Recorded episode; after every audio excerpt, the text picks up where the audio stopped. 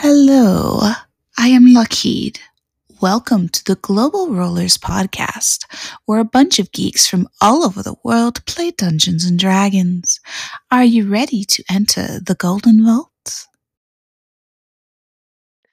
Welcome to tonight's Global Rollers, our second game of Keys from the Golden Vault. As a refresher, our group of agents were all relocated or recruited to from the City of Glass in the Plain of Water, and were giving initial instructions on how this was going to work. Within a couple weeks, they got their first mission, which was to be teleported to a world called Blackmoor and to the town of Varkenbluff, where there was an item that was pretty much confirmed by a Dr. Darnell that it wasn't just a hunk of stone. It was the incubating egg of some being from the Far Realm, which was not good. The group transferred to Varkenbluff and met with Dr. Darnell and got a roughed out map of what she could determine of the museum where it's located currently, with information, a couple invitations to a gala that's being held that evening to introduce and show off this stone to those of the upper crust. And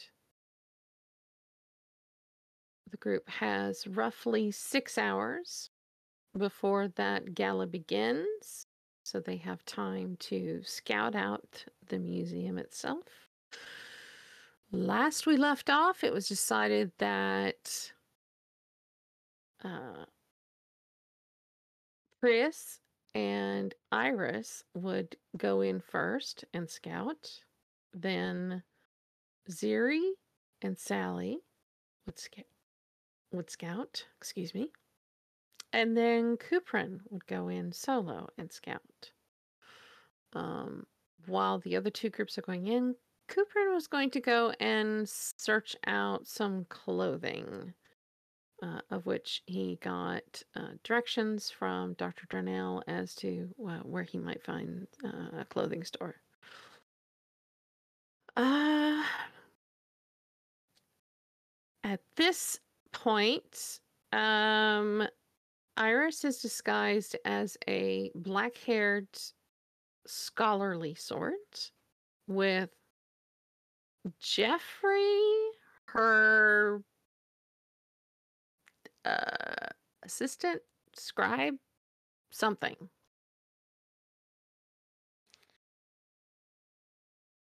Jeffrey's going to tone it back this time.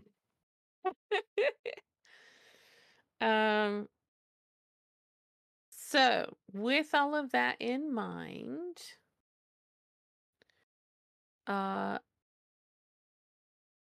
you're not that far from the museum location. So, you're given directions to the museum location, which the doors are on the south side of the building. The back side, as you approach from that direction, you do see that there is a ramp that goes down to large double doors, which looks like it might go into an underground area of the museum, like a basement of some sort, maybe, which was shown on the map that Dr. Darnell provided. But you've got some now context to where that's located in relation to the building itself. So I'm going to handle.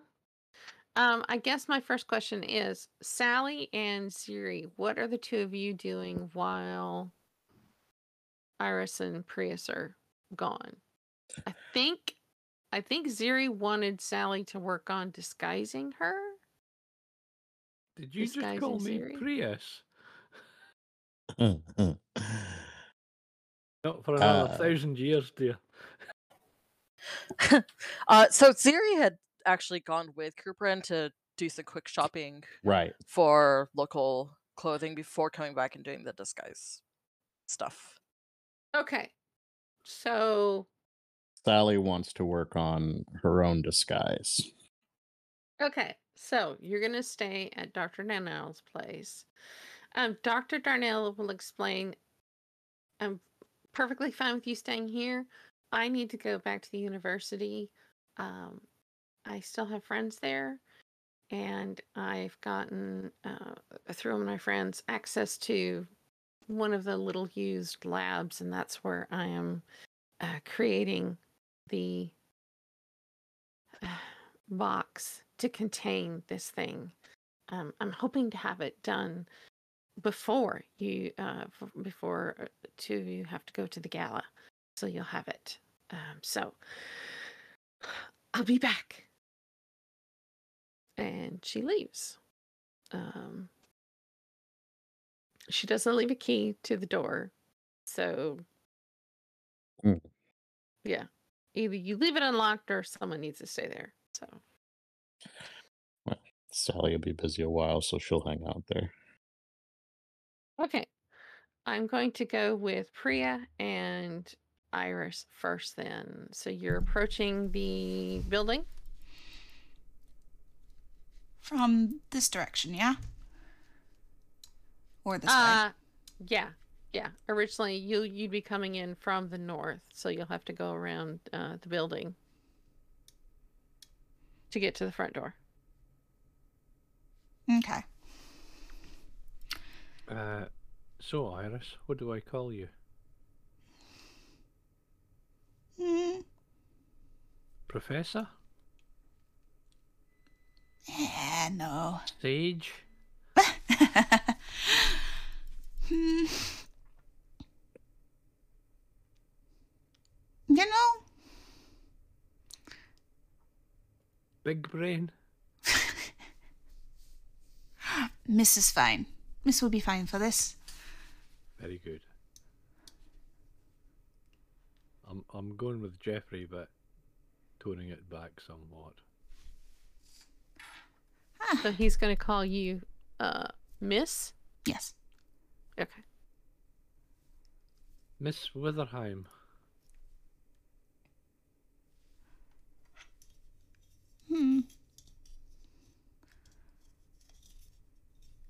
Works for me. All right. Okay. So you are, and I'm not going to make you move your tokens around necessarily. You can use the pointers on the map to tell me where you're going. But are you entering? Iris had actually wanted to walk this way, and she, as soon as she saw that ramp, stroll this way around. Okay. Just kind of get a better look as we pass. Okay. And because is there anybody in sight around here? Yeah. Yeah, there are people. I was not going to put a multitude of tokens out on the map because that's going to slow down your performance. No, if okay. I put like a couple hundred. But yeah, there's a lot of people up and because down the streets. We were told that the Murkmire stone was on the second floor here, so Iris wants to go this way to like look at the side of the wall, kind of admire it. Make comments. There's no windows. Yeah, that's essentially what she's doing. Yeah, there's no windows. Is there windows on the? There's no windows. Period. At all on that. No windows. Okay. No windows at all. How scalable the stonework look? It is marble I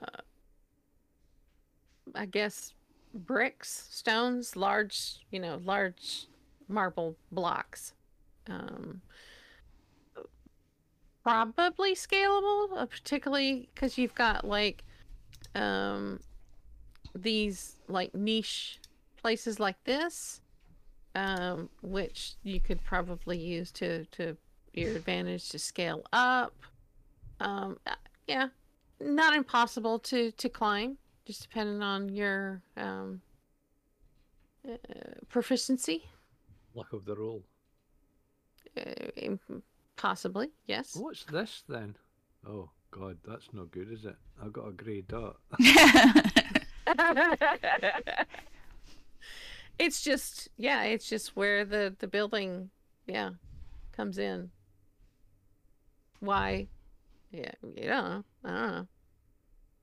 You have to hunt up whoever. No, I just as we went past there. Created it. Yeah. Kind of interesting looking feature.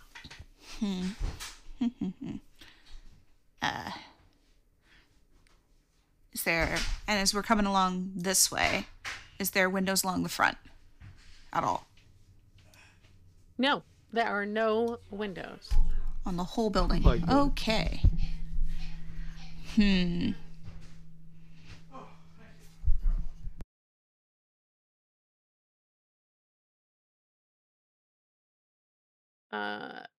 It's got like enormous columns, elegant archways hewn from marble. There's lots of city inhabitants bustling about. You're taking notes, right there, Jeffrey? Yes, miss. Yes. Excellent. Grand architecture as always, and then... got the book open and scribbling away like crazy. Yeah. And then, yeah, they'll go in. Just kind of wanted to give a quick look around the outside, get notes and stuff. You're going to kick the doors open? Yeah, no, not kicking the doors open. Oh, please, up to you, miss. Okay. So, coming in... Ooh. Yeah, there's quite a bit. Which is why I was saying it was, yeah, I will... Let me have a look here. Whoops. Yeah, just something really quick.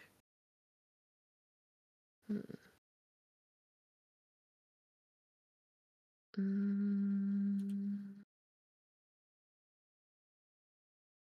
goodness me.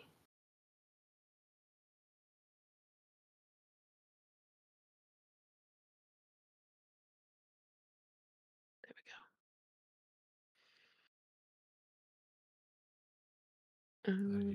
Okay. Are you putting traps in the stairway already? Yes, one thing that should have been hidden and wasn't, but yes. All right, so let me come to this document. The ceilings in this entry, this large hall here, they're 30 feet high. On this particular floor, the lighting in this area is a bit dim because of the expansive size.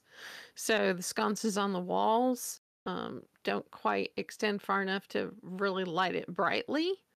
But the lights are, you would recognize them as continual flame spells that light the place, which means they're likely on 24/7.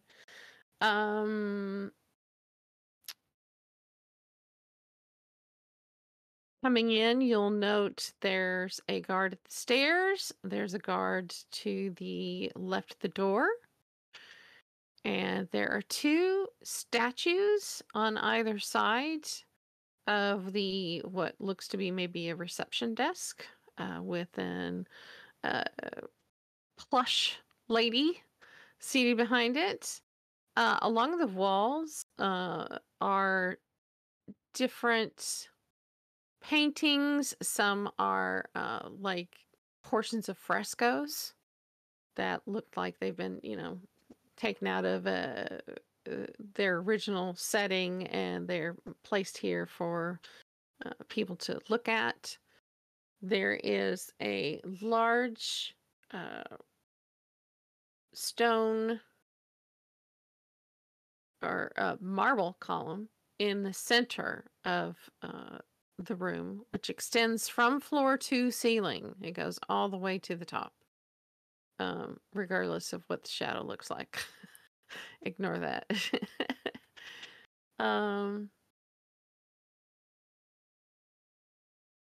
Yeah, there is to the north, there is a grand staircase that goes up. So yeah, with your, I would say coming in, the lady at the reception will look up and... Welcome to the Natural Museum. Are you here to tour the exhibits? Oh, yes. Well, I do have this invitation. I just wanted to come take a look around beforehand. I've never been in your grand city.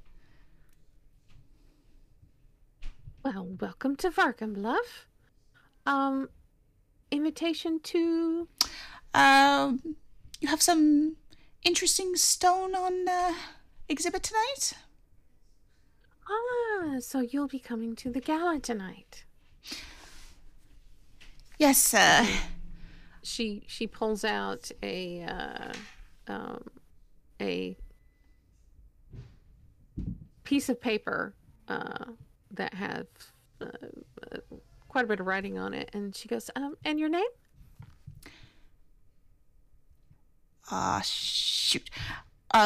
Creston, what last name did you say again? I can't remember it off the top of my head. Ugh.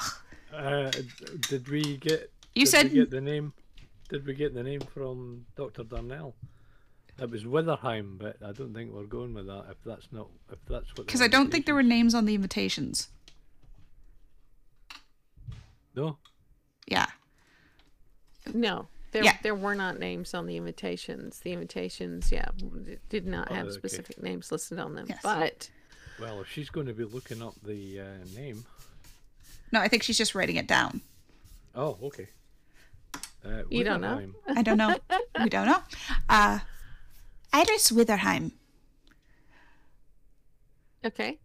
She kind of looks down at the piece of paper. What region or place are you from? To save you some time, you'll list off where Dr. Darnell had said for you to be from, and the lady looks list. Yes, I see that there were some invitations sent there. We weren't sure if anyone would actually make it. That's quite a distance you traveled. Oh, yes, it was a very big travel, but you know, seems worth it. Inquiring minds need to know. Give me a deception check.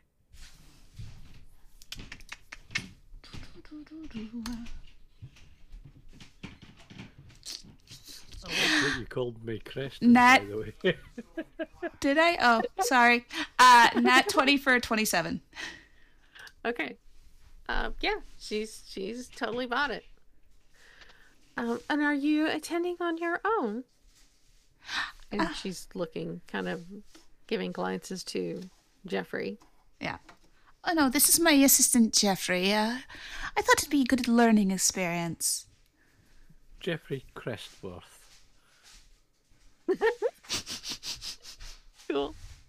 Of the Long Island Crestworths? Oh, yes.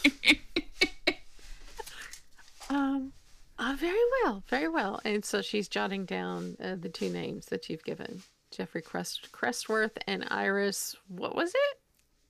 Witherheim. Witherheim. Okay. Yeah. I should, yeah. Wither and Bloom. Witherheim. Well, we, tell you what, since you're coming to the gala tonight, there'll be no charge for your visit today. So feel free. The museum is open to all except for the gem wing on the second floor. You'll see that tonight. Excellent. Thank you kindly. Your name? Oh, Margaret. Margaret, it was a pleasure to meet you, Margaret. Be sure and say check. Her name's Margaret. Is it hell?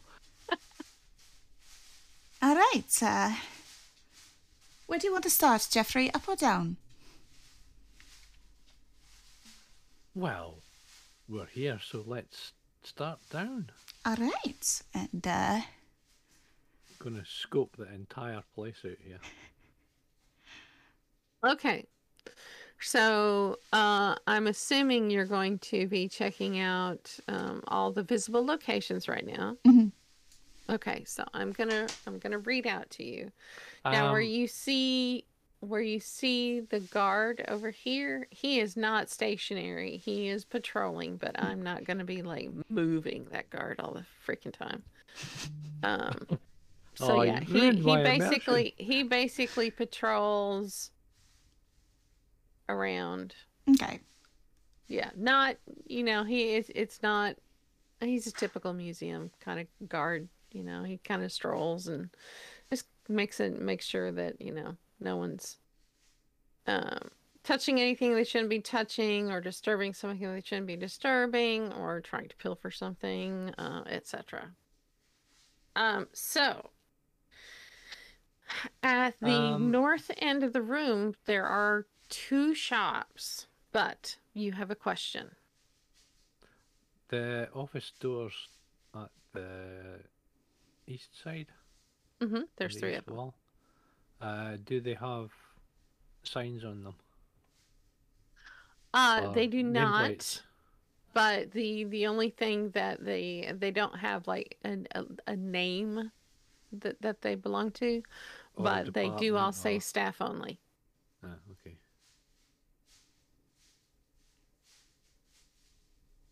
Ah, okay. All right. If the drawings are anything to go by, they're dead ends anyway. Because there's no windows. Well, yeah, there's no windows, so yeah, you can't get into any of the, you wouldn't be able to get into any of those rooms through a window.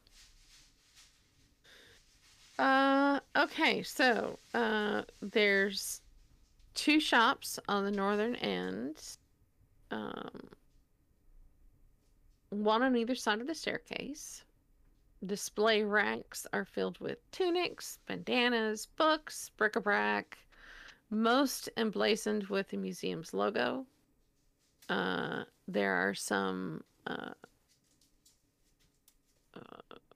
the shop on the right bears a sign that reads the Historian's Gifts, and the shop on the left sign is labeled the Archaeologist's Spade. And there's a lady behind each counter.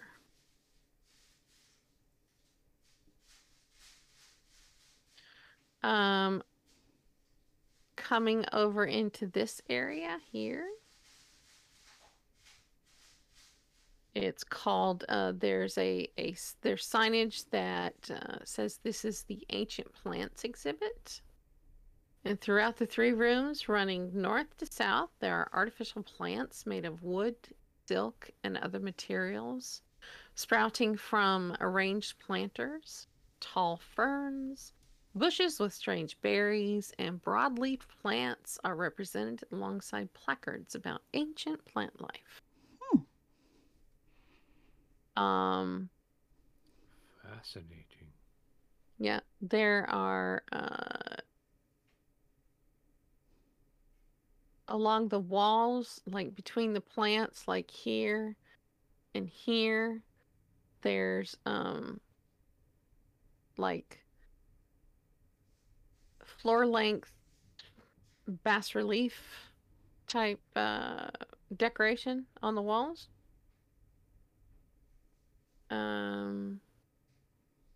Then as you tour around and go through this area over here, the far west,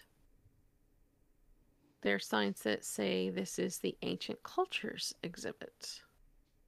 The three rooms running along the outer west wall house glass display cases boasting objects related to life in ancient Varkenbluff, clay pots, stone tools, and scraps of leather clothes are interspersed with informational placards about their historical use. Very much a natural history museum.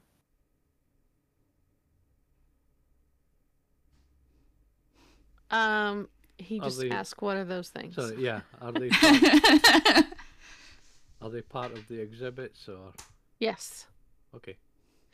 And again, like here and here, those same like bas reliefs, yeah, or decorations on the wall.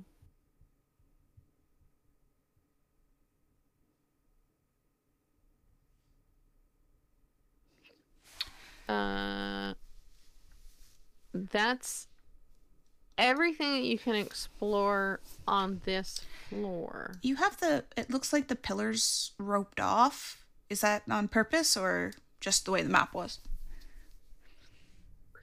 It is roped off. It is a marble pillar that goes, it's just a column of marble. Okay. Lovely marble, but it goes from floor to ceiling, like flush with the ceiling. Whether that's probably providing support for the structure, because yeah, this is quite big in here. And it's not an exhibit or anything; it's just part of the building. Yeah. Yeah, I mean, it's probably an example of local marble. Yeah, quite pretty. But along the walls, the different paintings and samples of frescoes and so forth from ancient Varkenbluff is probably the draw. There's even some, there's some over on this wall. And this wall as well, between the doors. There's things to look at.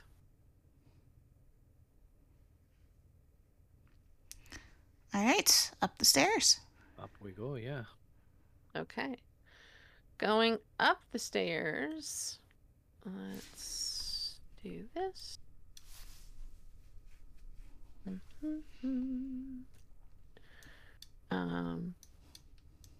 As you come up the stairs,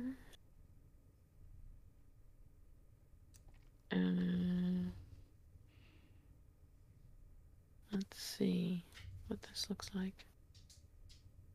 Okay, yeah. Coming up the stairs, which direction are you going? Are you going, as you come up, are you going left, right, or turning around kind of behind you as you're coming up into the large room? We come up here? Yeah. Iris would start going this way, not knowing any better. Okay. Going down that way, you find public loos. Toilets. Ah. And all the way down here is the stairs? There is a set of stairs that go up. It is roped off. So, yeah. Oh, dear.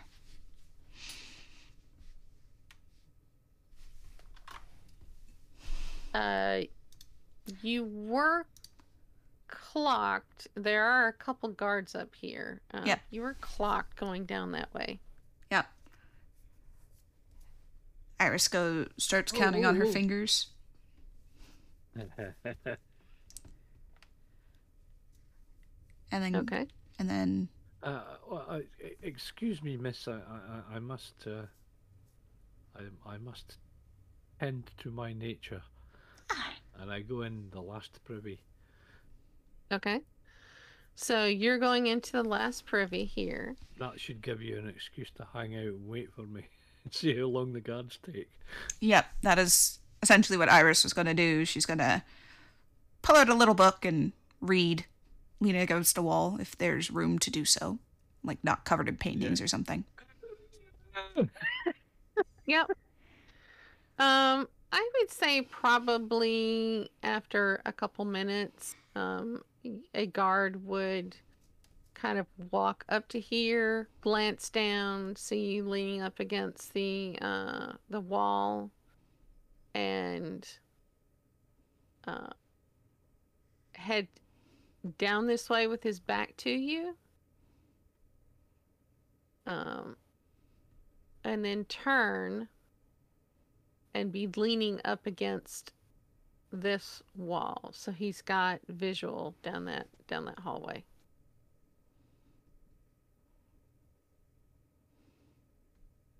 So yeah, it's basically him. I need to just move him.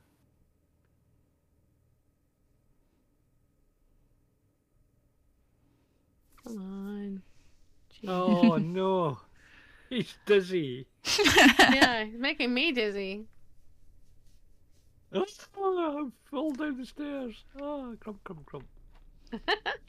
Yeah, no, he's going to stand there, so he's kind of got a visual. Since I'm in here, I may as well check it out. These are stone walls. Yeah, stone walls.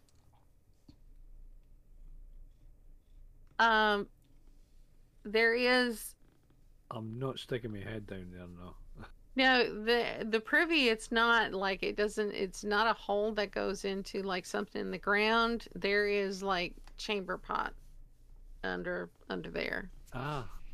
How often it's empty, you don't know.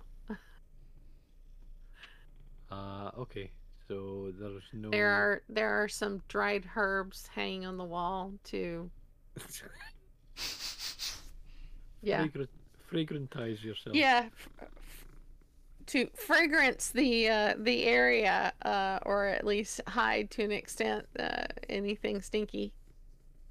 So there is no loose down below. It's just a chamber pot. Yeah. So it's a self-contained room. Yes. Okay. I rustle the herbs and come out. Okay. Very well appointed ablutions, miss. Snaps the book shut. Well, let's continue. And wanders back down the hallway, going this way. Okay. Okay, so you're going to go past the big room, down, yep, all the way down the hall. Okay. Alrighty then. Did Mr. Guard reset? He's holding position there at the moment. He hasn't moved. Any other people up here? I would say, quiet, yeah, there are visitors. Yeah. Again, I wasn't going to put a gazillion tokens on the map because it just slows your computers down. So, and this guard here, his patrolling takes him from here through what is the cafe to here, and he'll go all the way down to the end. Actually, not quite that far. He'll go down to about here. There is another guard like right there, and he stays there. But the patroller, he'll come down to there, and then he'll move back. So he's got a longer path, and the one guy stays put. With a visual that probably takes him, he can probably see easily, you know, down into this region. So coming into this room here, This is the cafe, and there are several individuals in here. It is called, there's a sign that says this is the Unearthed Cafe. And it holds a mix of tables and lounge furniture, and a counter in the northeast corner has facilities for tea, coffee, and some pastries. At exorbitant prices. Maybe. 5 gold for a slice of pizza? You must be mad.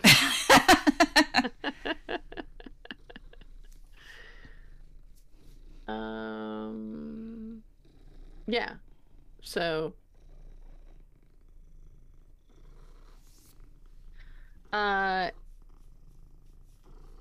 I'm assuming you're kind of taking your time and traveling through there. Were you going to come through here? Yeah, Iris is trying to clock all the doors. Going to do that whole thing. Okay.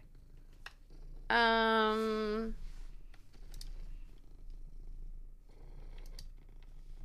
am I? There we are. All right. So,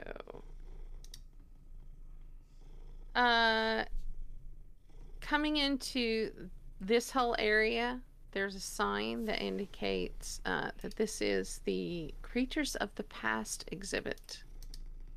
Fossils of small prehistoric creatures are arranged all along the edges of the rooms. Different skeletons, etc., are visible. As you come down to these two rooms, is that here, a dragon head at the guard there? Zooming in to see if there's any spoilers. Easter eggs, I should say. Be a pretty small dragon. It was. Looks more like a dinosaur head of some sort. There's a trilobite in the corner. Yeah. But, so then these two rooms are marked as the Underground Wonders exhibit. Glittering ore and gemstones are arranged in secured display cases. Informational placards explain local geologic history.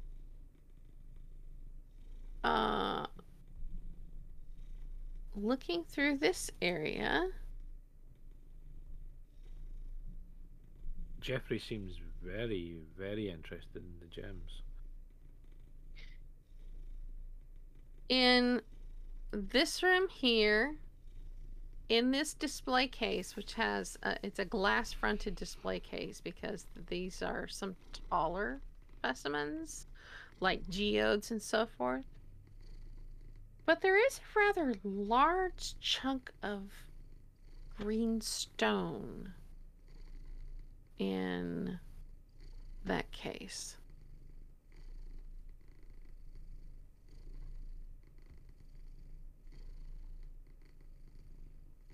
Like,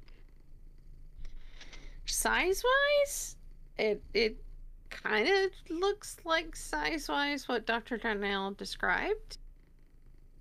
Potentially, although rather than a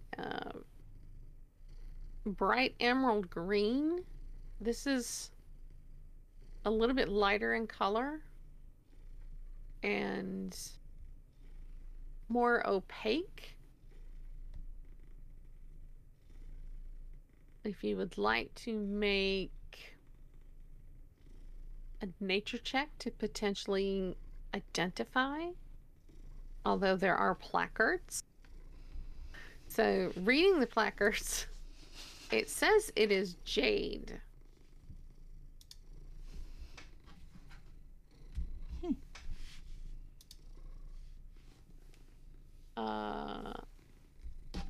So that's what you see in those two rooms. And sounds identical to this egg thing then? Maybe? I mean, it's kind of... It looks from Dr. Darnell's description that it could be similar in size to the Murkmire stone. I'm going to take a rough measurement just using my kind of forearm. Okay. And height and width kind of thing. Okay. Yeah. And I'll scribble a mark on my arm. Okay. Shouldn't be a problem. I think between the two of you, you can make sure that you do it when the patrolling guard is moved away, and more than likely, Iris can easily block the vision of the guard at the end, which you would have clocked because that's what you're looking for. In the last room, when you head down there where that guard is, he nods at you when you make any sort of eye contact. There are picks, trowels, brushes, and other archaeological tools. This is the archaeology display. Informational placards label them as tools famous local experts use to dig up the wonders found in the museum. Murals along the south wall depict famous digs.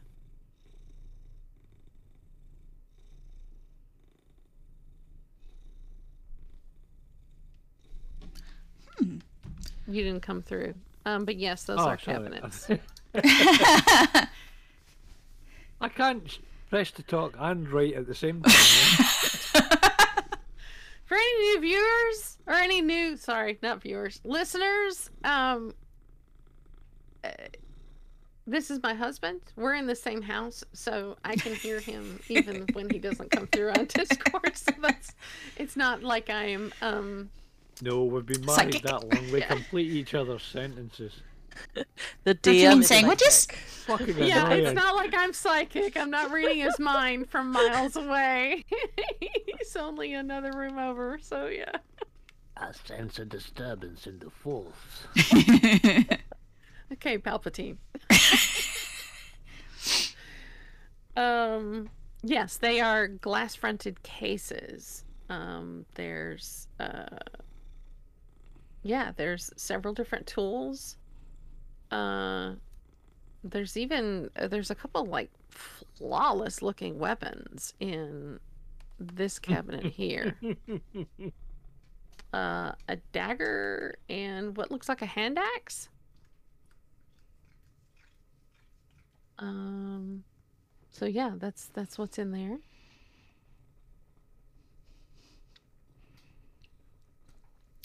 Is there a exhibit for the Murkmire dig in here?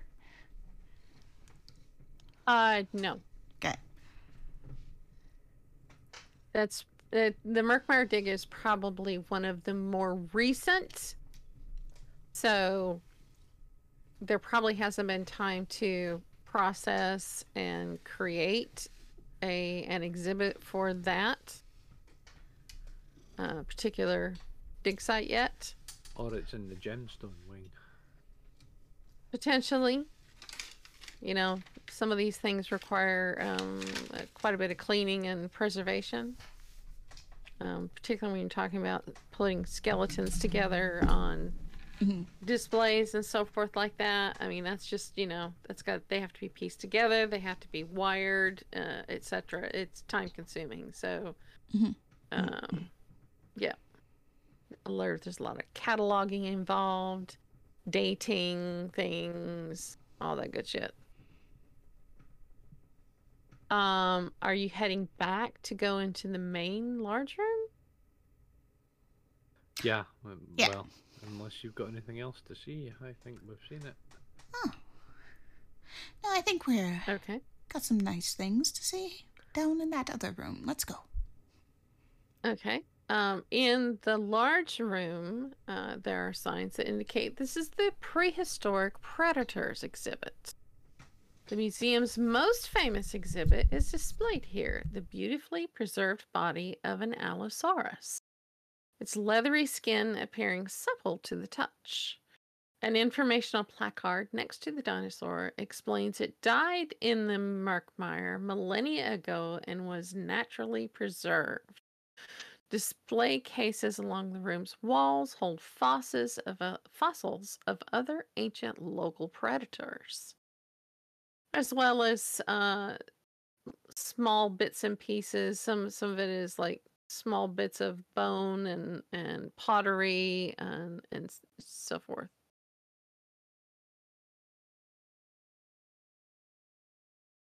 So are these animals extinct now?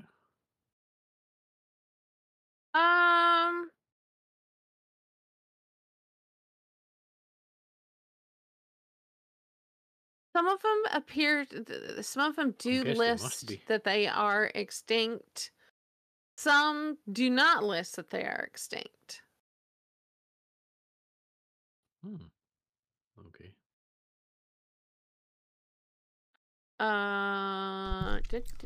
Did our guard move yet? Oh, no, he has opted to stay there. Mr. Propped Against the Wall, dude. Yeah, he's staying there.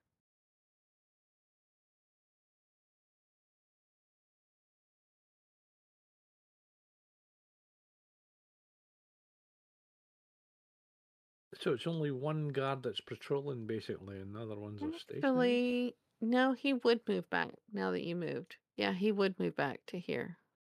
Oh, bugger. Yeah, he would move back to here. I wanted to check that door out. Yeah, that's why I decided he would move back, because, yeah, he would stay at that door now. I'd say this guy would probably... This guy would be moving around in here as well, like, but staying out of the way of guests exploring. But yeah, he would kind of move himself around, kind of keep an eye on different people. So there's at this point no fixed patrol, then they're just reacting. Yeah, to an extent. I mean, there's quite a few people in here, so. You can imagine, like, when the place is closed, if they're here, they're going to probably be potentially patrolling more. Yeah. What does this door look like? Just regular door? Wooden door, iron door, stone door, kryptonite door. They are wooden doors. Do we get any sense of how they open? Middle or open on one side? They do have locks on them. You can see that they have a door handle and there is a lock. Okay.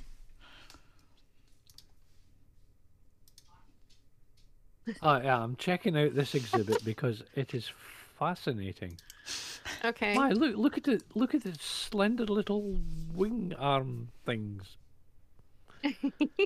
I'm clocking the door at the same time. Yeah. Okay, make me a perception check.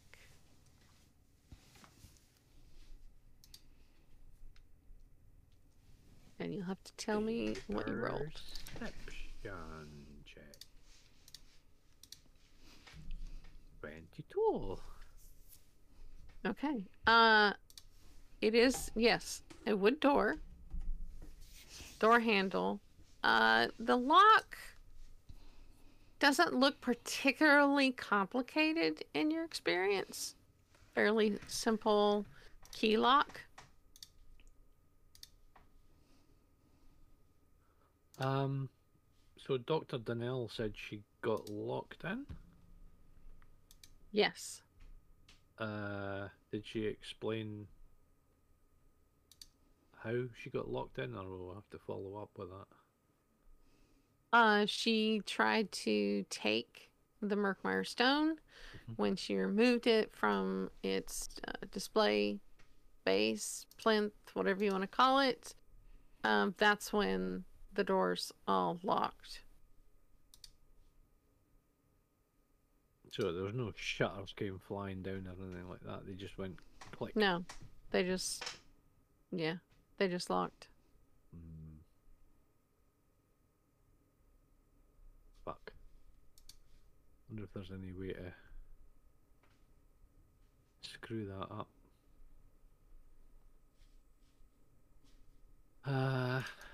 Yeah, well. Now, I will say one other thing that you notice is here.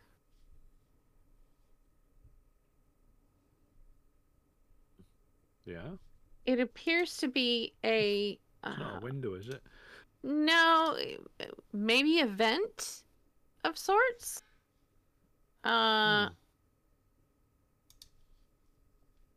It's about 10 feet above the floor. It looks to be about 3 feet high, 3 feet wide. It's in just an opening in the wall that, you know, you're not tall enough to see where it goes through to or anything like that. So,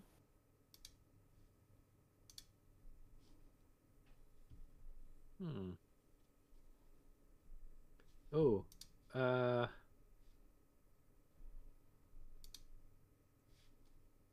make me, noticing that, you can both make me a perception check. Okay. Aw. 8. Ooh, but for... 22 again. Alright.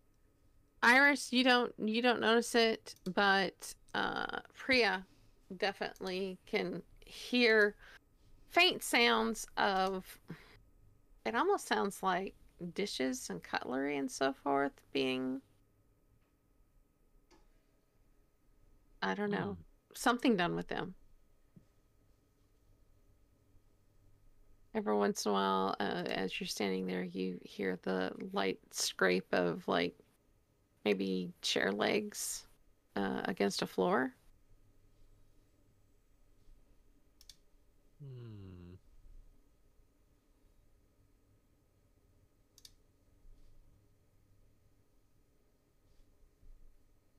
That's strange. You even maybe faintly catch some voices, but you cannot make out what's being said at all.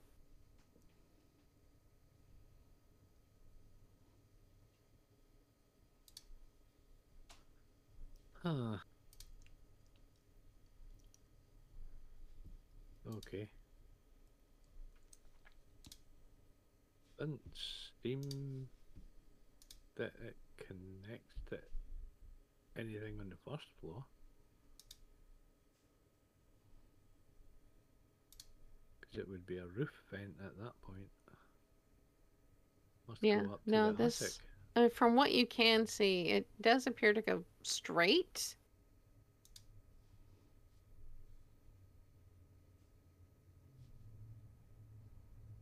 I wonder if they're catering in the next room. That's interesting. The invitations that you have looked at did state that there is a dinner involved in the gala.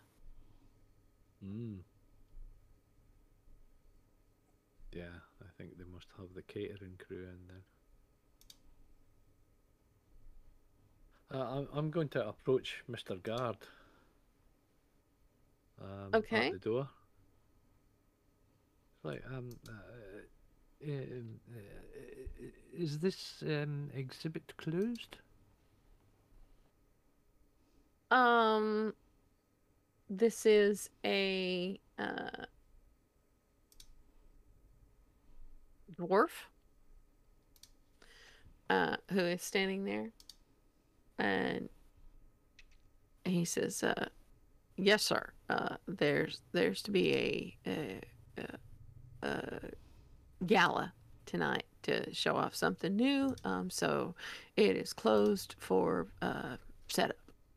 Oh, you don't say. And that's on tonight, is it? Yeah, yes, sir, it is. Don't suppose we could have a little peek-in, could we? Oh no, sir. Sorry, no. Strict orders. Sorry. How unfortunate. Never mind. We have plenty of other things for you to observe here at the museum. Oh yes. It's very, very fascinating, you know. Anyway, thank you for your assistance. I won't hold you up any longer. Thank you. You're most welcome.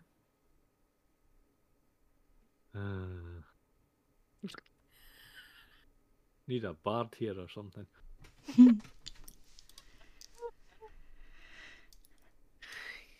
What else do you want to do? I kick him in the nuts and rush through the door. In my head. In your head, okay. Yeah, playing that one through, that's not going to come off so well. So it's you're talking to him. Iris is watching. It's like, she's going to lean down. Are you sure we can't have just a little peek? I'm very sorry, ma'am, but no, it's not worth my job. No. We've come so far as well. We've come from the north. What part? Oh, the far north. Iris will list off the destination she was given. Ah. Which is to the south. I have a cousin that moved up that way. Oh, you don't say.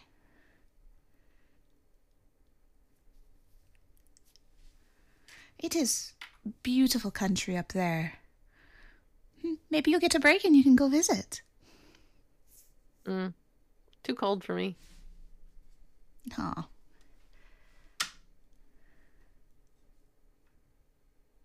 We called you some... have a good visit. Thank you.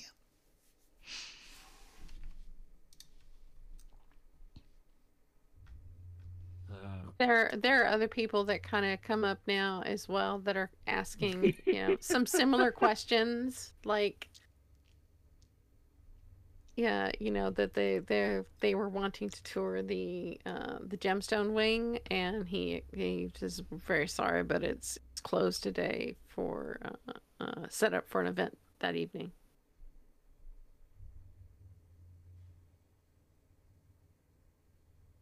Okie dokie. So, what else would you like to explore or see or deduce or whatever? Iris will realize we're coming up to our hour because we'll probably at least hit that hour.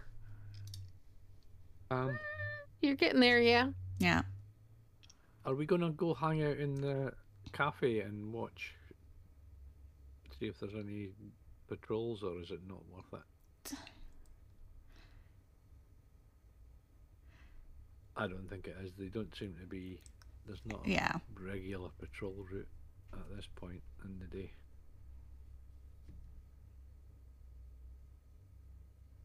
Not a lot of openings, is there? There's a door behind this guard here as well. Yeah. So, yeah, I wasn't sure if he spotted that, but no. There's a door there. Yeah, it's the same kind of setup as the as this one, presumably. Yes. Same. Yes.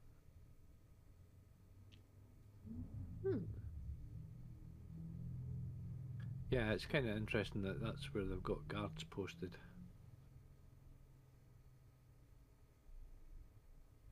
Okay, well, I guess we can call it a day and let other people with other skills have a crack at it. The magic-y people and the invisible-y people.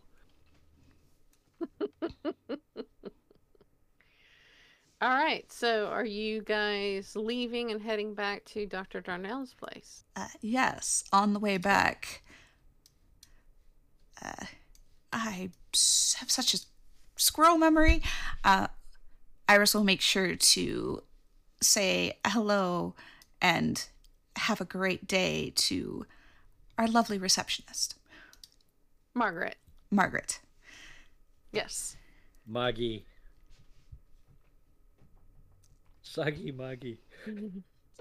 Oh, no. So bad. Yeah. I'm 87, you know.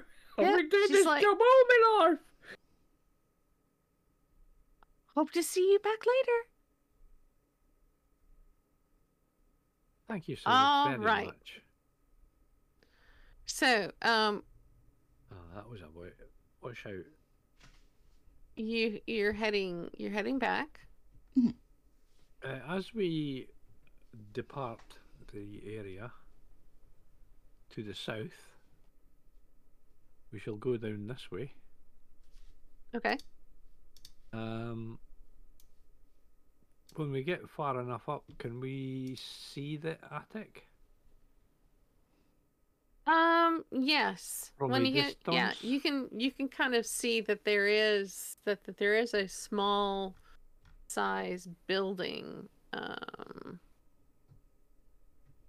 Let's see. Let's see what I can do here. So it's not a full size third floor. It's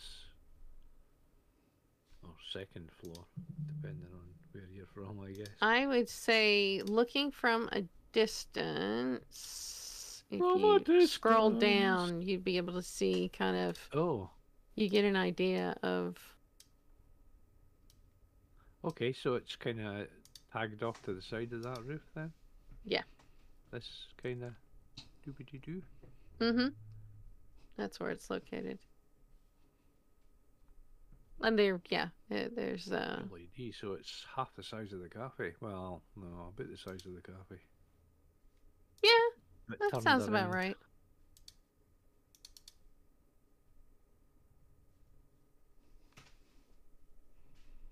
Do we see any caterers' vans outside?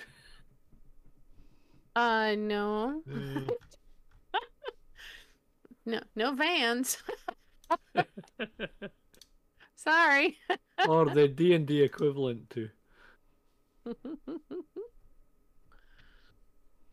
Okay. I'm going to pass over to Kuprin and Ziri at the moment.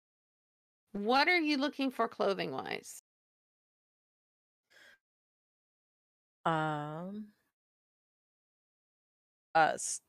So I think Kuprin had said that he's looking for local stuff. Ziri is looking for the same, and actually male styling that would fit her. Yeah, Kuprin is looking for essentially middle class, if you will. So not the you know the lower tier clothing shops. It would be about what you would pay, you know, roughly anywhere from 5 to 10 gold pieces for the threads. Yeah, you can definitely find local clothing in that range. Better than common, but not as good as like fine clothing in that 5 gold piece range. Yeah, she splits off to a different shop. She's not about to spend all her money on clothes. So are you looking for like common clothes or commoners clothes?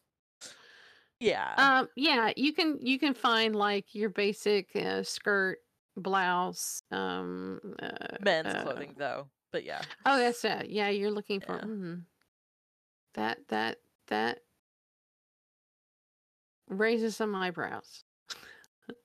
She's buying for her boyfriend. Yeah. Okay. Jeez.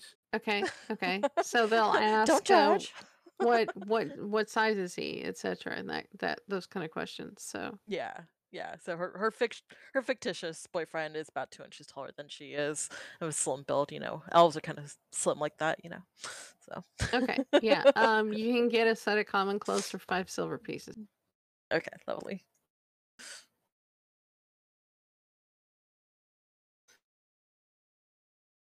So I would say that you each make it back before Iris and Priya come back. At that point, Sally, you're probably, I would say you're likely done with your disguising. I'm probably, because of the nature of Sally's disguise, you might choose to have her make some rolls. Okay, what are you trying to look like? So Sally has removed one of her expensive outfits that she has, and it is much larger than it probably should be, and she is attempting to alter her disguise to be still as lovely as ever, but with a thick, luxurious blonde wig. Her eyebrows would be lightened, and she would appear to be just as shapely and statuesque, but also quite pregnant. Okay. She's gonna make the fake baby bump. I do want a disguise kit roll. Okay.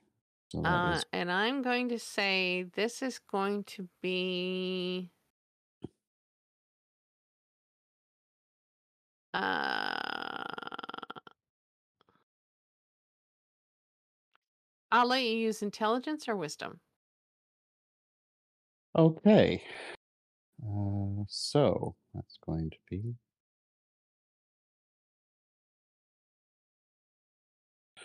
a big, glorious roll. Here we go.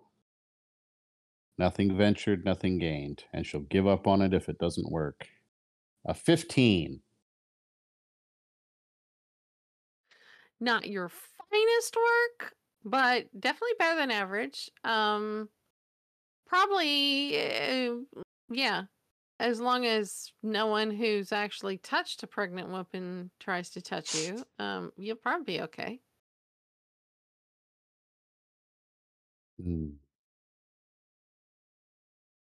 I mean, you're basically doing the stuffed pillow under a dress deal, I'm assuming.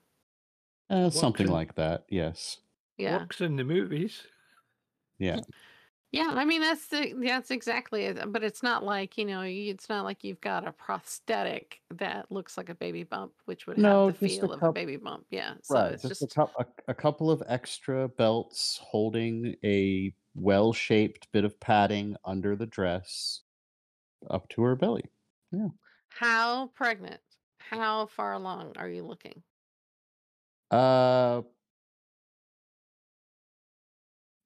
Okay, so I'm just out of character remembering the size a much smaller woman than Sally was.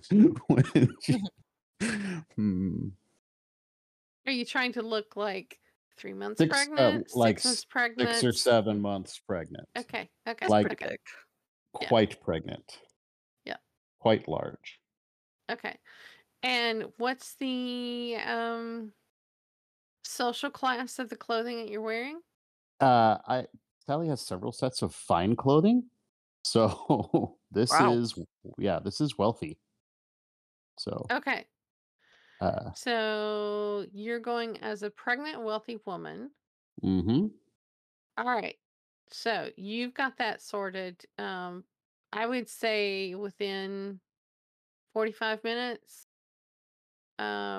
And then Ziri and Kuprin make it back. So what are you doing with Ziri? So Ziri's going to ask her to basically... wow, words just escaped me. Like compress her chest a little bit. And then throw in the guy's clothing. And then all just, right. Like, cut, like, her freckles are white, and so like to blend them into her her more chocolate skin. And then yeah, she'll hide her hair and make it look like maybe that she's like a serving staff person for this pregnant noble-looking lady. Sally. Okay. Sally gives her a wink, rolls up the sleeves of her gown to show that she has definitely lightened her skin with cosmetics. Pulls a big old roll of cloth out of her disguise kit and said, "Let's get rid of those tits, girl." She's kind of small anyway, so it's not like... It's not you still need to strap them down. Yeah. Yeah. You're wanting to look like a guy. Yeah. Yeah. Yeah. She's not trying to strap down like... Sally's boobs, though. So. Good luck. Yeah. Ain't nobody got time for that. Okay, so there are definitely male in this fantasy world. Men can have long hair just like women can. So, but probably as a servant, you would probably have it. It's more of because her hair has that star effect going. Which is very unique. This is true. Yeah,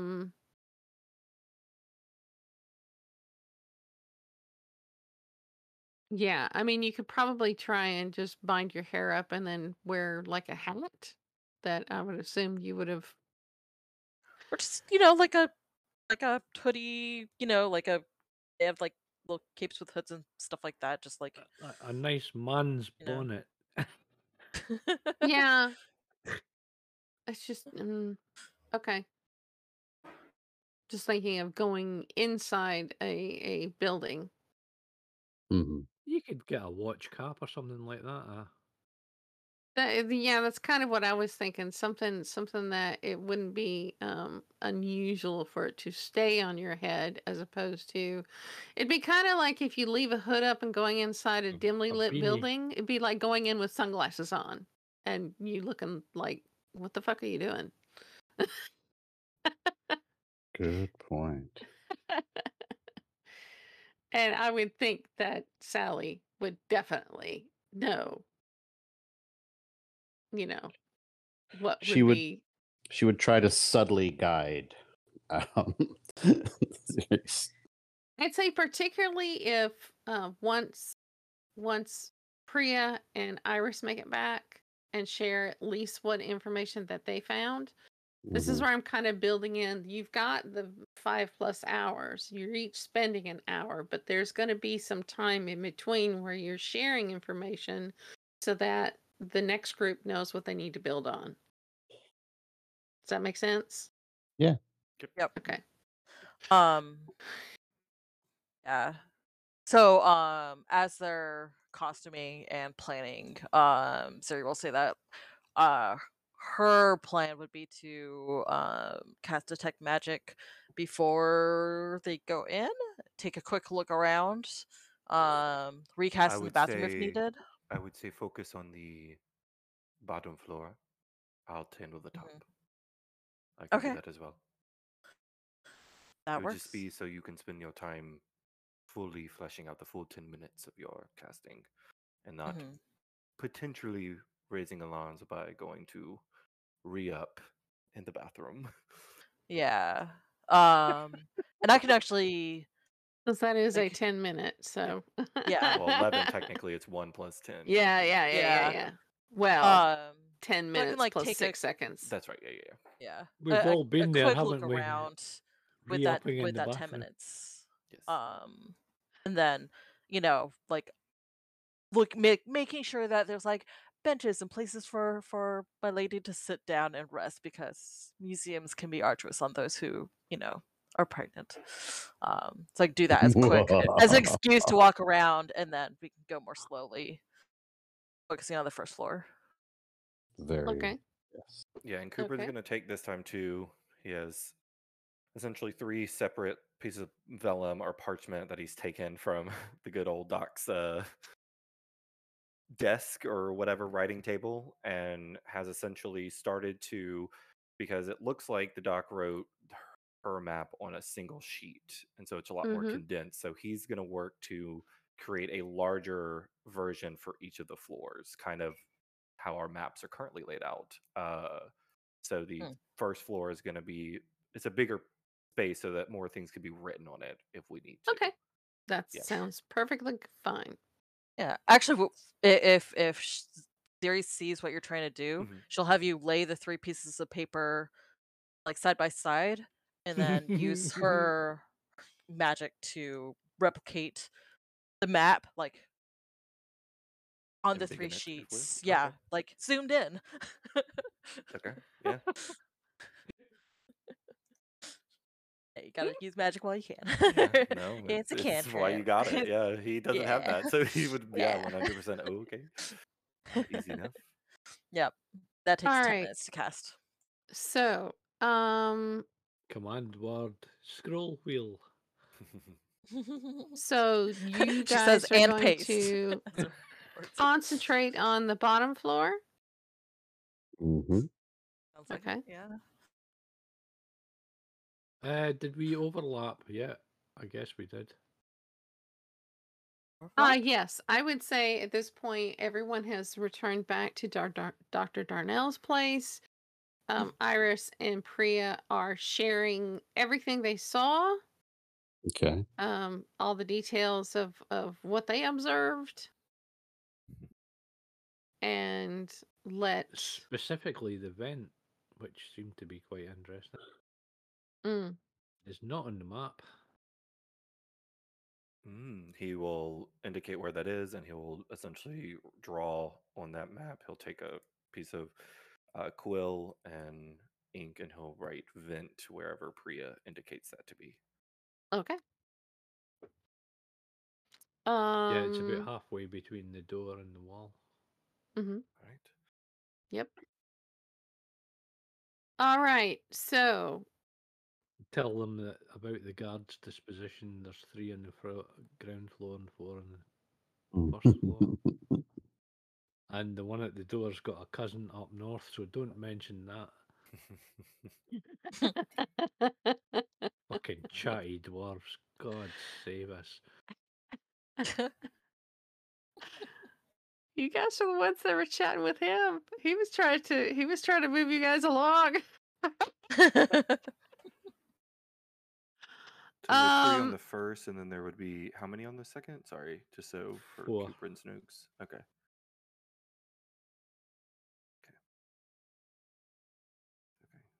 Interesting. All right. So I'm not going to go through all the descriptions of all the rooms again. If you want me to, oh come on, if you want me to reiterate some bits and pieces that you have questions about, feel free, but you're basically coming in and now are you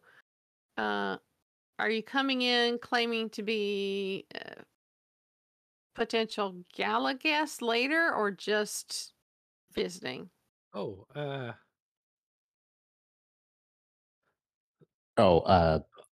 Sally would totally suggest that they just visit. Yes, that was the intention with the male outfit. It's 1 silver per person. Sally, can I make a suggestion before they go? Yeah, yeah. On the first floor map that the doc provided, it's got hidden closets. I don't know if that indicates that there's like closets in the statues, or just there might be hidden closets somewhere. I didn't pick up on that until we're out. That means maybe it's something magical. That's the magic eyes.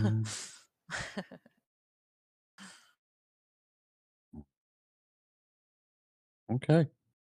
Yeah. So, yeah, Sally will gladly pay for herself and her servant. Oh, okay. Thanks. Coinage then. And they'll take a super slow. Oh God, I completely forgot about the coinage. Hopefully they won't. She looks at it, but you know who's this? That's not our king. What the fuck? It's from the north. Yeah, but coinage-wise, all the coins are different up north. I mean, she does have a like a small scale, so she does. Oh, good. Kind of check the validity of because she doesn't recognize the coins. But you know, Mage hand, tip it over a bit. Don't have that. But yeah, I'm not going to cause any major issues regarding coinage. So. Okay. Good. It's okay. Sally, I was going to buy a T-shirt, and then I thought, no, I don't have the money. Yeah. Sally will pay, and then we'll move about slowly. Okay. Yeah, so Ziri will break off from them. Like, I'm going to check it out really quick, and I will come back. And they take a 10-minute or less tour around the ground floor, with their detect magic up. Okay. 10-minute tour. On the ground floor with detect magic up does not detect anything magical. Okay.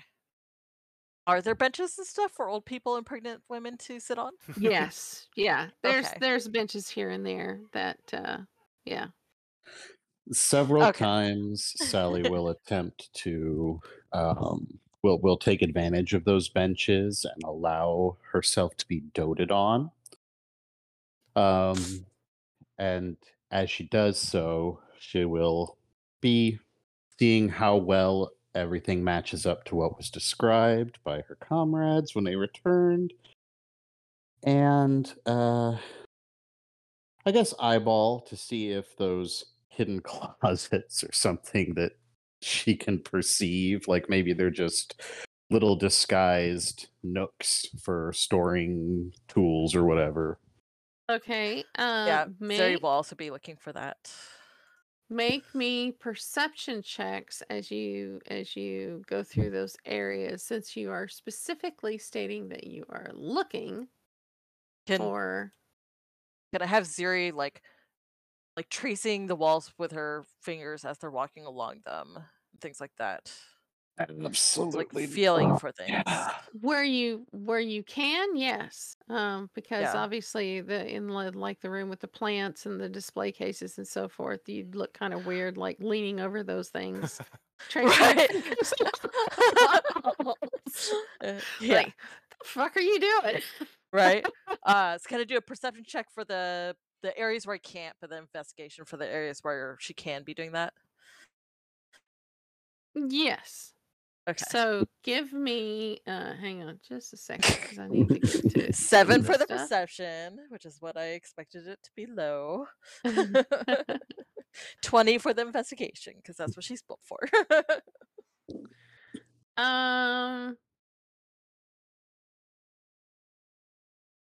Okay.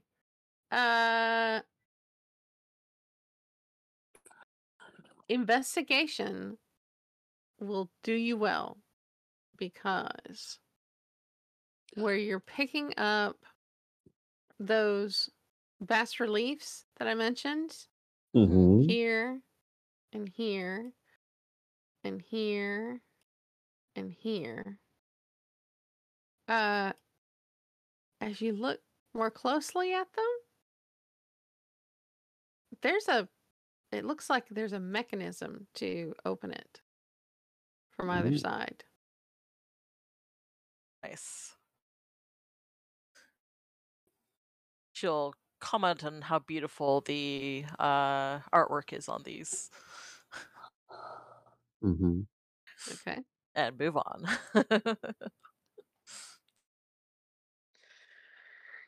Okay. Are you going to go upstairs? Yeah. Why not? Yeah, might as well. If you're able to.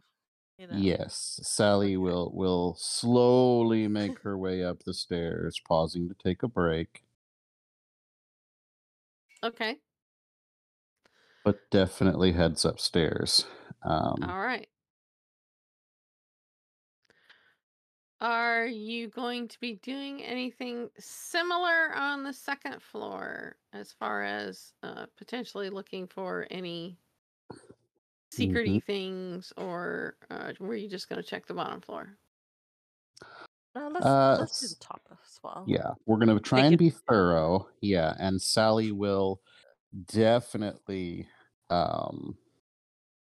just knows that she's definitely trying to make sure that she takes her time, stays very, very visible, smiles politely at the guards, but not too much. Stairs. Yeah, they're kind of keeping an eye on you, but you can sense that they're keeping an eye on you because they're like, "Oh shit, I hope she doesn't go in labor here." That's more of the like deer eyes in the headlights kind of particularly from the guys. There are some female guards, and they're who also doesn't want to be midwifing. No, wants to be midwifing. They're like, they're kind of keeping an eye out to make sure, like, you know, if you make any sort of sounds or anything like that, that like grab for your belly or anything, shit like that, they're gonna be like, "Oh fuck." Yep, that's the idea. Yep. It's like every police officer who's been trained to handle delivering a baby, but never wants to be in that situation. She's just going to spend These guys haven't been trained for it, so... She's just going to be spending a lot of time drawing some subtle attention to herself without, without really trying. You definitely pull more of the attention than Ziri, for sure. And studying the different various extinct animals. Okay. So I'm going to say using the same perception and investigation checks, going around, now that you have found the doors down below, you know what you're looking for. And you see one here and here and here.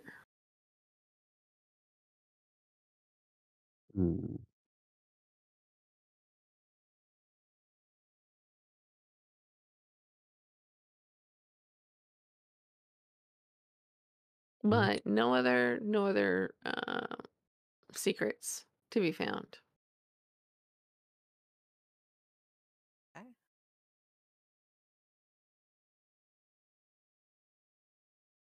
and someone's making notes on the map. Perfect. Okay. On the way out, Ziri is going to ask the gift shop people why there's two competing gift shops. Because they carry different things. Okay. Yeah. One kind of gravitates more toward like books and so forth on archaeology and prehistoric times and history and things like that. And the other one is like bric-a-brac and, you know, gift shop tat. See, if they combined them now, they could downsize and get rid of a person. No, you're not there. It's like, do you say that to them? They'd be like, wow. You don't need a job. Like, just combine them. Shut up. Oh my goodness. We're not running a fucking charity here.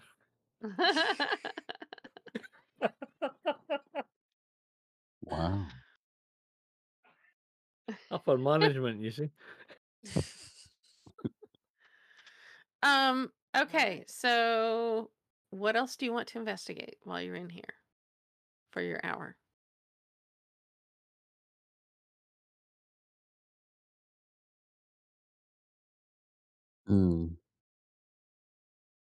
That's a really good question. Problem is that Sally's trying to get really familiar with the place, but the investigation aspect isn't really her thing. So she's basically trying to just provide as much attention grabbing as she can at the moment. Yeah. Siri will try to, in addition to hidden closets, especially in the upstairs area, see if she can spot anything that, this is not her specialty at all, but like anything that looks like an alarm type mechanism or like, yeah, anything of that nature. She'll have to use her eyeballs because of the situation, though, I'm guessing. Perception. Yeah, as you're looking at it. Yeah. Yeah. Come on, eyeballs. Ooh, 23. You don't see anything on the secret doors, which would indicate an alarm. Oh, I meant the gemstone room door, like the upstairs area, like anything in that vicinity that looks like. Yeah.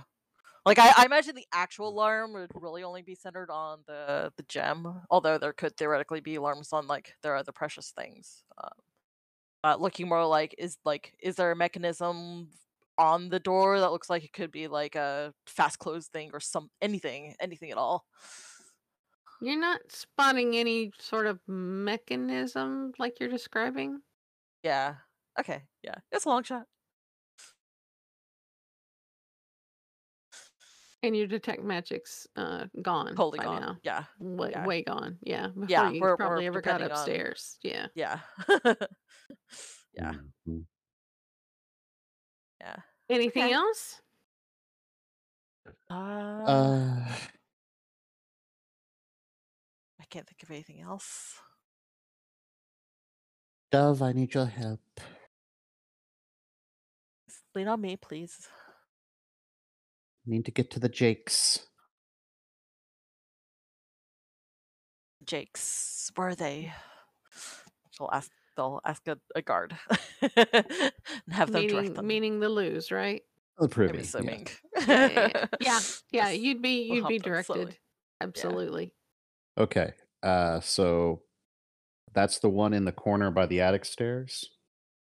There's actually 5, yeah. There's 5 privies along there. So, heading into one of those privies, I know it's embarrassing, Dove, but you have to come in with me. She'll open the door so that it because it opens outward into the hallway, I'm assuming, due to the size of the door. Yes. Okay. She will open the door and motion towards the stairs once view of Ziri is blocked, and then close the door as though Ziri will be in the room with her. All right. Okay. All right. So the guard has heard you say that Ziri has to come into the privy with you, pregnant lady, etc. Yeah. Okay. Yeah. All right. Zip into the stairs then. Okay, so you're going to step over the rope off bit, yeah, and head up. Yeah, all right, going up the stairs. Oh,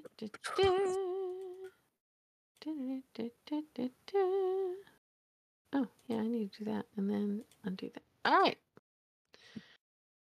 Okay. So you have an attic room. The winding staircase leads up to a smallish space, considering the size of the building, filled with haphazardly stacked boxes. But there is a skylight in the ceiling. Ziri makes very judgy faces at the haphazardness of the boxes. As she kind of looks at the skylight over,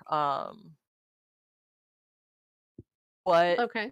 Like, so the building itself is like stone. Like, what is the crossbeams and stuff made out of? Is it wood or metal? The skylight, it looks like metal. But there are wood beams as well.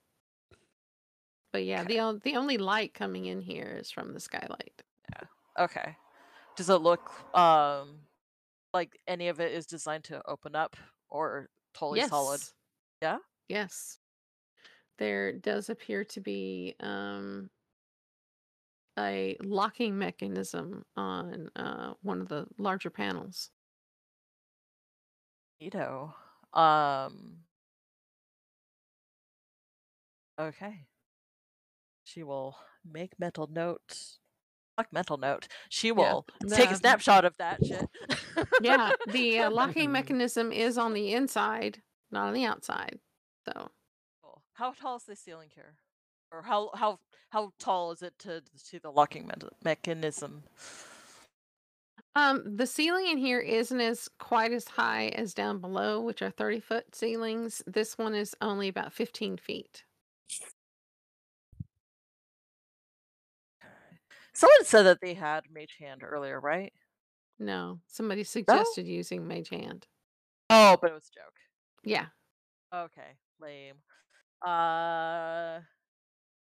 Okay. What else are you doing up here? You know, you're on a timer. Yeah. So that I'm just gonna ask.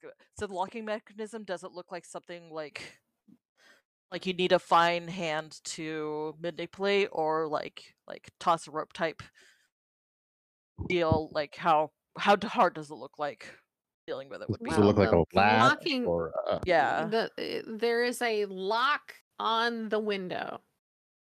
An actual lock, like you have to pick an actual lock on the window, which is going to require thieves' tools. Okay, thank you. Okay. Clear. Okay. Thank you. Perfect. Okay. She takes a quick glance around just to see if these crates are labeled and if there's anything labeled with that place. The Murkmire. No. Looking at a few of them, some of them appear to be open at the moment, and there's some have a little bit of tableware in them, like modern tableware, and one has some linens in the very bottom, like it was probably fuller. Yep, at one point. That's why it's haphazard. Yep. Okay. Cool. All right. So this is where they stash their catering shit. All right. Yeah. She will go back downstairs. All right. After. Yeah, they're definitely. I'd say up in that attic, there appears to be like some of the floor looks like there was some stuff on it based on the dust, which is now missing. Yeah. So, yeah, they're definitely it's definitely a storage space. Okay. Okay. At that point, Sally would after a bit of time and a few minutes or a few minutes have gone by. Sally would open the door into the hallway to kind of block out and would be kind of crying a little bit as she holds in her hand her stockings that she's removed her shoes, put her shoes back on, holds her stockings that she's peed on and a bit of the floor and the chamber pot. And she's just mortified. She's absolutely horribly ashamed, like covering her eyes, mortified, and demanding that her servant take her out of here. We have to leave. I can't be here like this. I'm so sorry. Oh my God. It's okay. It's okay. Come on. Come on. And so he slips around the corner there. I thought you were making it look like her water broke. No, she peed on herself. It happens. I honestly thought you were doing a miscarriage. Why would I do that? I know. No. I'm sorry. Hey, okay, look. I've been through 3 of them, okay? I have had to carry shoes that have been peed on multiple times. It's just funny. Congratulations, madam. It's a bouncing cushion. So yes, there was a bit of pee. Probably because of the nature of Sally's diet, it's probably recognizable as pee as she forces Ziri to carry it, the stockings, and then they leave. Okay. Alrighty then. Okay, you make it back. Disseminate the information to those waiting at Dr. Darnell's. So, Kuprin, you were going to originally come by yourself. Are you still coming by yourself? Or is someone coming with Kuprin?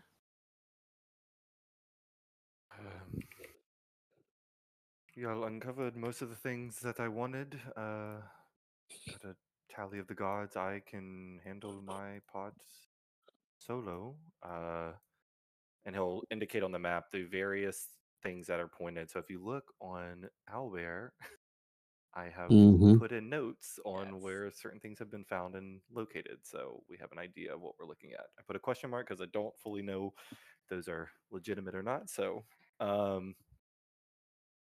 you definitely the skylight definitely has a lock on it that would require someone to open. But it's on the inside. From the inside. Yep. Yeah, Ziri like that would be Xeroxes her image of the lock straight onto the map.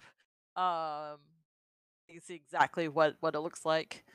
Priya, could you manage to get up to that point if you were able to? I could probably use some of the boxes. Ah, yes. Well, if they don't work, I can always give you a boost. Okay, well, I'm willing to give it a go. So who's going, and what are you looking like?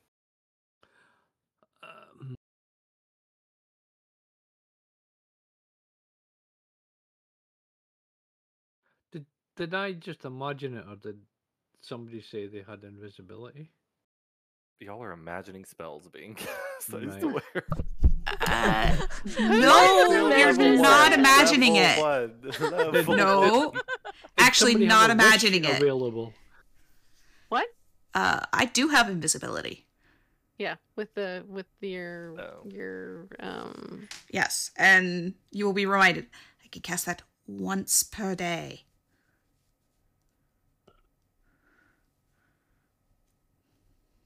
Well, it's a possibility. What are you doing, Cooper? I am checking for magic in the second floor, and I am going to, read, get a read on the guards. If we can, I don't know if we should try the Privy's door thing again, because that's been used, so. Right. So. I think that would be. I mean, it worked. It worked extremely well, but I don't know if we should use it again. I will state, someone's proficient with stealth. Yeah, but the guard's got eyes on me. So I can't suddenly go, oh, you can't see me. Well, you do have to go up the stairs. And yeah, you do have a wingman, so to speak, who could potentially distract. There are lots of other people as well that are milling about within the museum. particularly on that upstairs floor where the big Allosaurus and all that kind of stuff is. So yeah, those are, that's kind of a big draw. Look, Priya, you can take a certain form, walk in with me, or walk in behind me, make your way to the privy, enter the privy, shift your form, leave, slip around the stairs, do what you need to.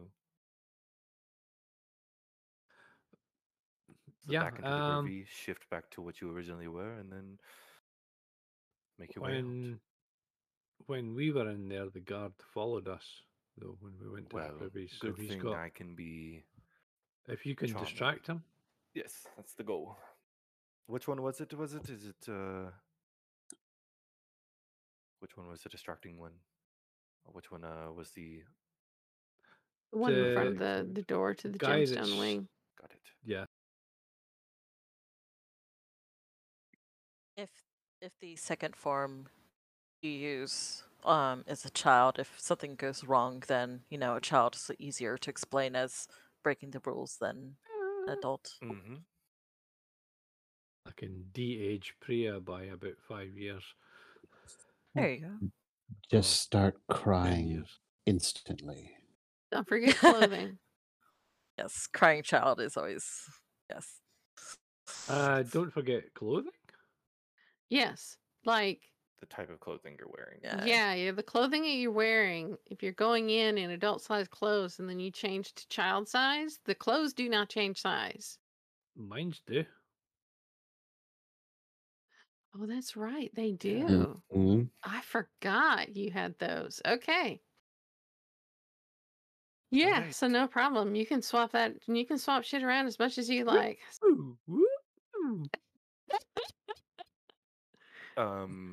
Kuprin will, is Priya joining?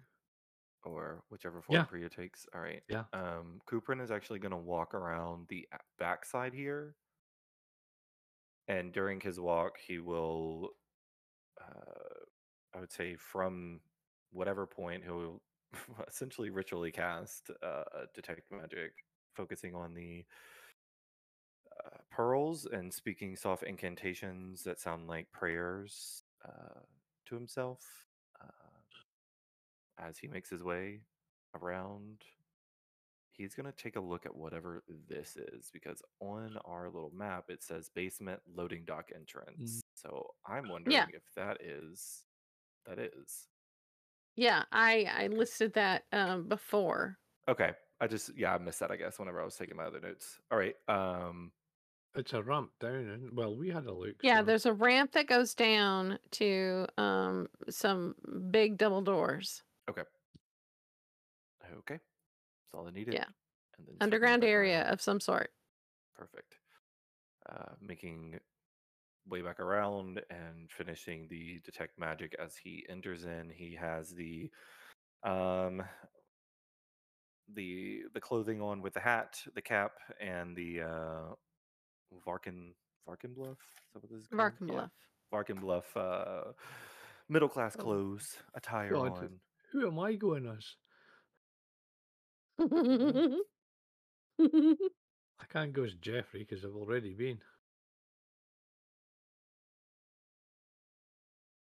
So now I will go as Kuprin's son.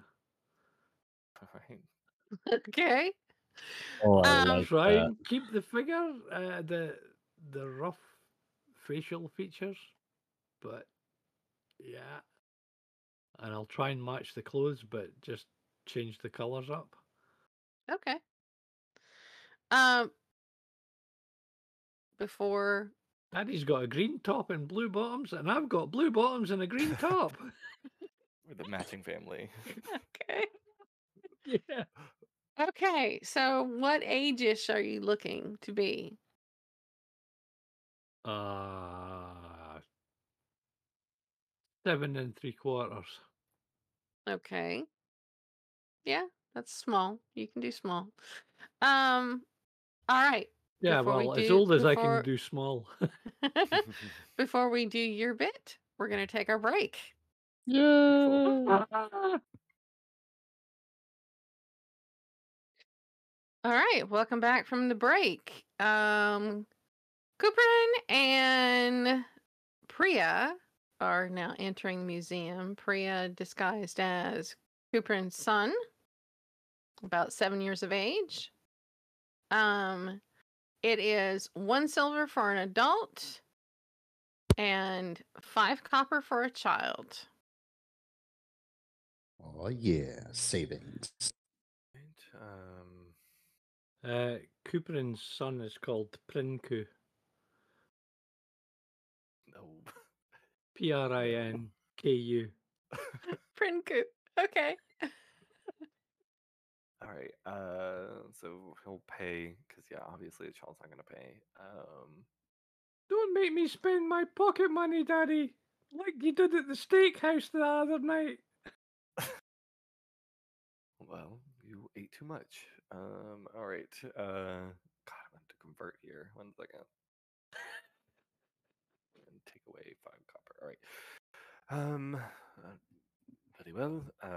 And where is the... Oh, he was raving about the big dinosaur bones. Which was the direction of that? Oh, just up the stairs, sir. Lovely. I want to see the Allosaurus, Daddy. Allosaurus, and he'll okay. He'll direct the child up the stairs. Allosaurus. I'm going to end up getting a spanking, aren't I? No corporal punishment allowed in D&D. Not a gentle parent. Not a gentle parent. Not gentle parenting around here. But he will guide himself and Priya. What did you say it was? Nuprin? New Plinku. Prinku. Prinku. Prinku, sure. Prinku up the stairs.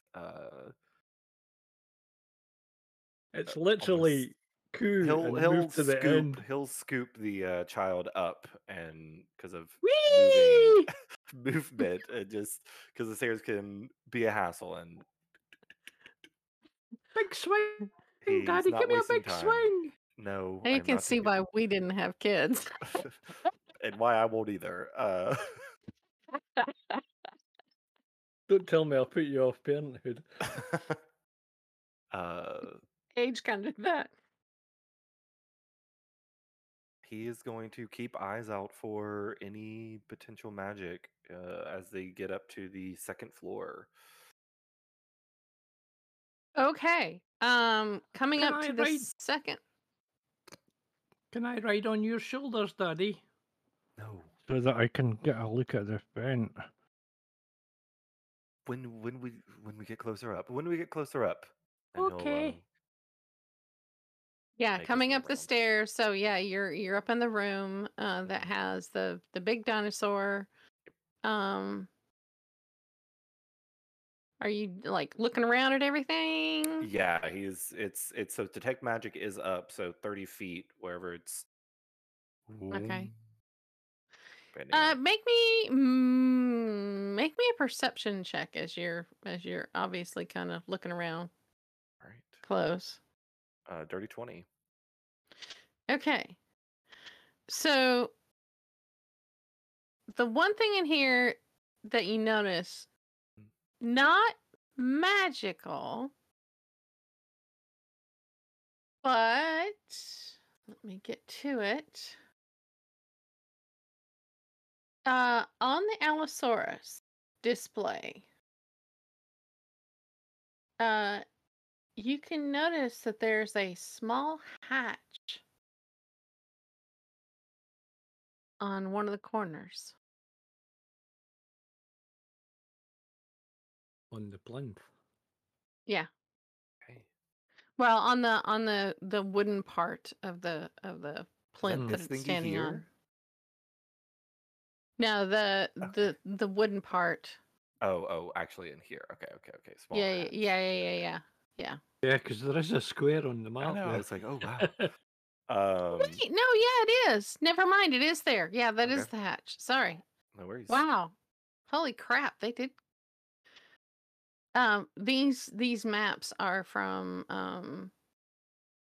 a company that actually took the existing maps that they provided, which were typical, and they created these these maps, which, yeah, I was going to do it myself, and then I saw these and went, fuck that shit.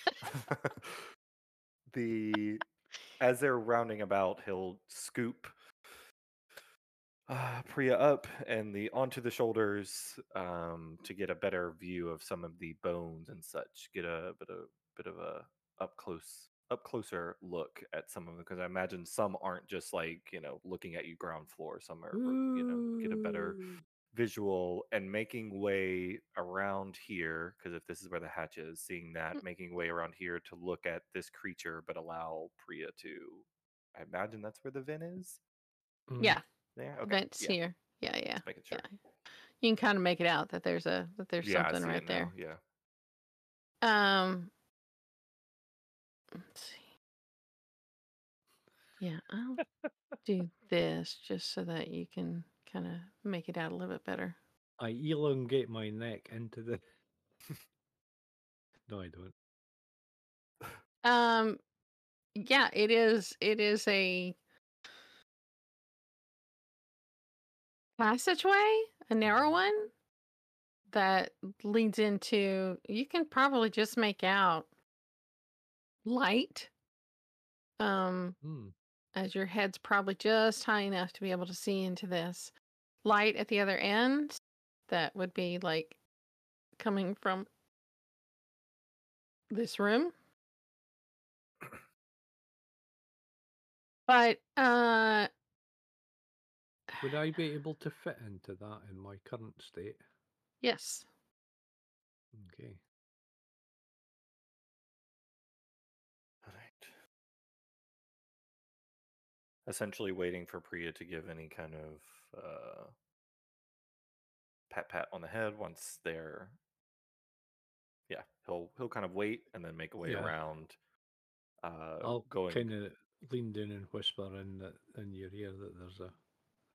Looks like it goes through into the gym room. All right.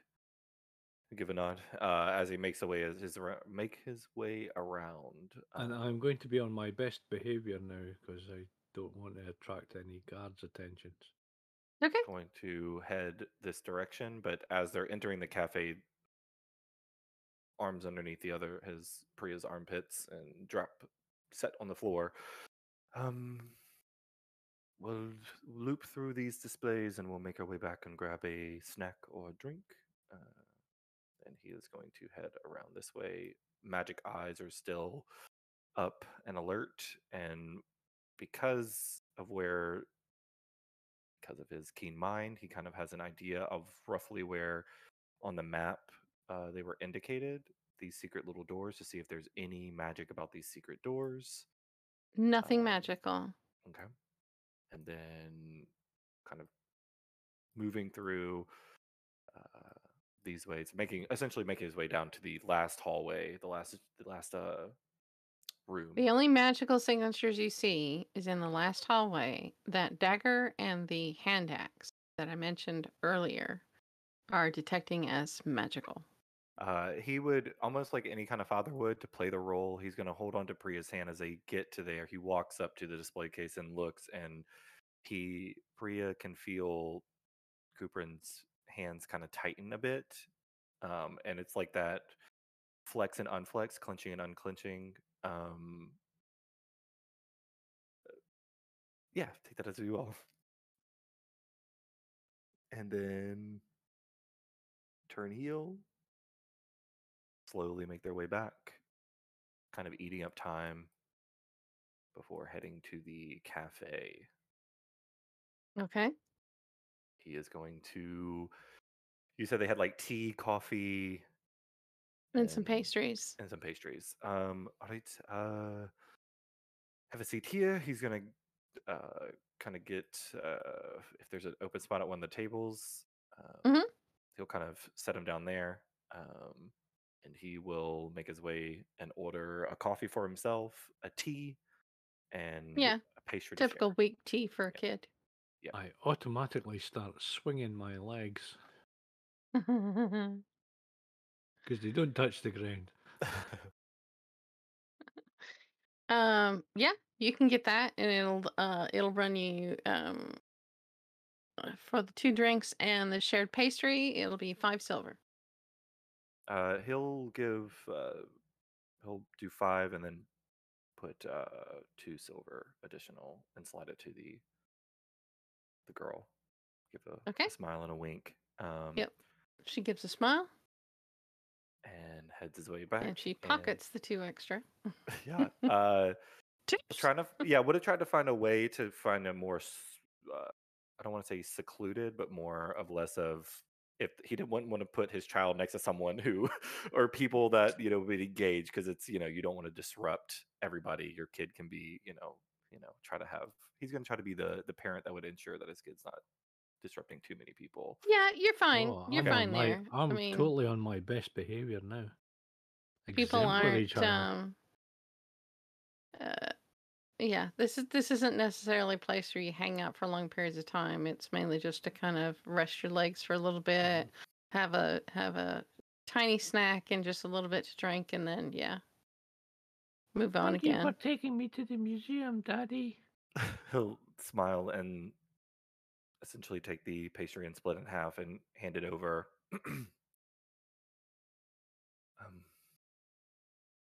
Oh no, look, I've got jam all over my face. I'll have to go to the privy now. Well, I did inform you to use that earlier, but if we do need to do that, finish up your tea. I'm sorry, Daddy. I'm sorry for getting jam all over my face and my new clothes, Daddy. It is perfectly okay. No worries. We will get you a new pair and get you all freshened up. After getting these matching clothes. It's your day. It's your day. This is what you wanted me to wear. Oh my God, I'm so glad we didn't have kids.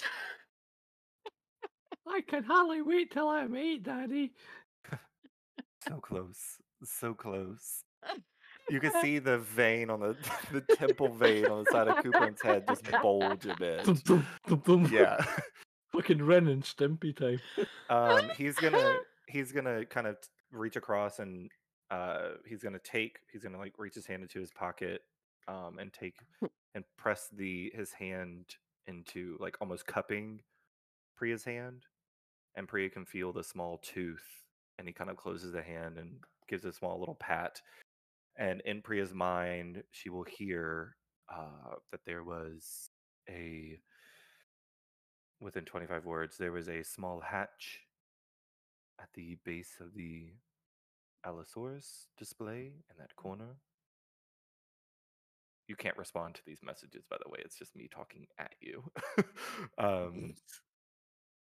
And then after that, the... You can see Priya is trying to send a message back and going, what the fuck? And he just shakes his head no as he takes a drink of his coffee, and then another message follows suit. You can't reply, and the dagger and hand axe were actually magical in nature. Slight nod. All right. Another message through the head. Give it a minute or so, and we'll take you to the privy to handle your business. Mm-hmm. Right. Jesus, you make me hate kids. That's what you hear. As he leans back and finishes some of the coffee. I love you, Daddy.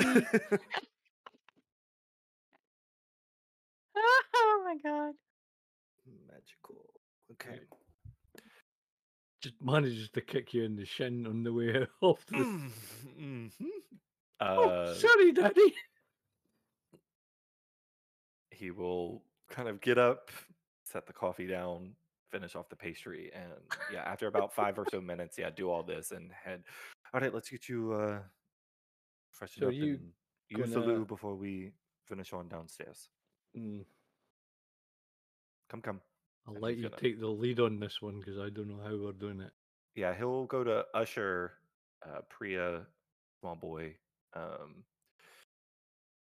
and make it known as he's walking through. Excuse us, we're going to the Prinku. Excuse us, we are headed to the loo. He'll kind of purposely, as he's doing, like walking here and through, he'll purposely kind of guide them through some people, kind of skirting around so they could hear. Headed to the loo, excuse us. Emergency, small child emergency. He'll kind of shimmy along. Yeah, I mean, the guard who's guarding the door clocks you, but you get the impression he looks at you, but then he looks away again. It's your nervous. Yeah, sorry. Dad and the kid. Yeah. Please don't get him to the toilet. We don't need. I don't want to clean up any more pee today. Whichever. So I imagine. I imagine there's actually was there one that smells cleaner. Is one of the foods that smell. It's been recently cleaned. This baby smells of whiskey. Whiskey pee. I mean, yeah, you take your pick. He'll do the not the very last one to for. Well, no, he'll do the very last one, and he will essentially. So he'll go to open the door, and he's going to do something very similar to Sally. This is why they do this. He'll kind of shift his arm, like as if he's guiding the child in, but pushing Priya around the edge as he closes the door behind Priya, per se. And the same retrospect, take your time, get it all out before you leave. And under his breath, he will mutter an incantation and cast guidance. Priya heads up the stairs. Cool. Or goes to heads up the stairs, potentially. Okay. Doom, doom, doom, doom, doom. So, Priya, you are heading up the stairs. And you make it up to the attic. And you can see what Ziri saw. Haphazard crates lying about. There is the skylight. You can see the lock. What are you going to do? I'll stack some boxes up so that I can get to it. I'll flip back to Yed.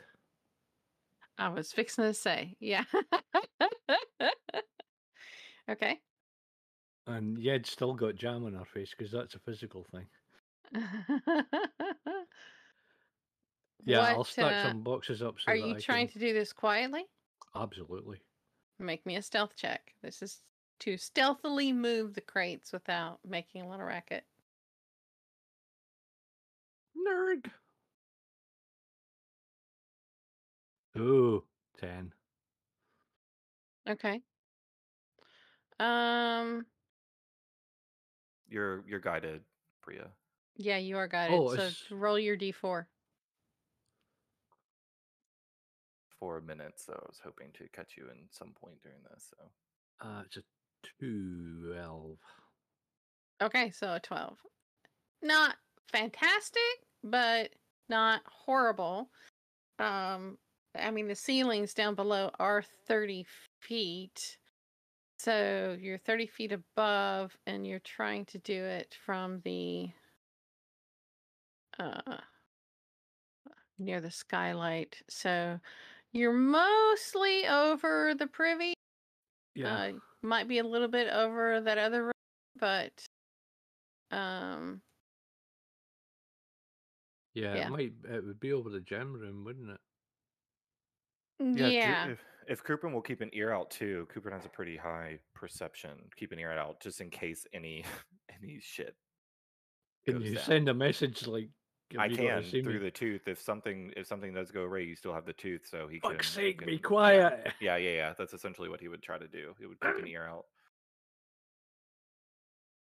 Yeah, you didn't. So. Basically, you didn't roll a 1, so you didn't drop a box on the floor or anything like that. There's some minor sliding noises as you slide some crates and so forth, but I shall be more careful and pick nothing majorly loud. You didn't drop anything, which would be that would have been bad.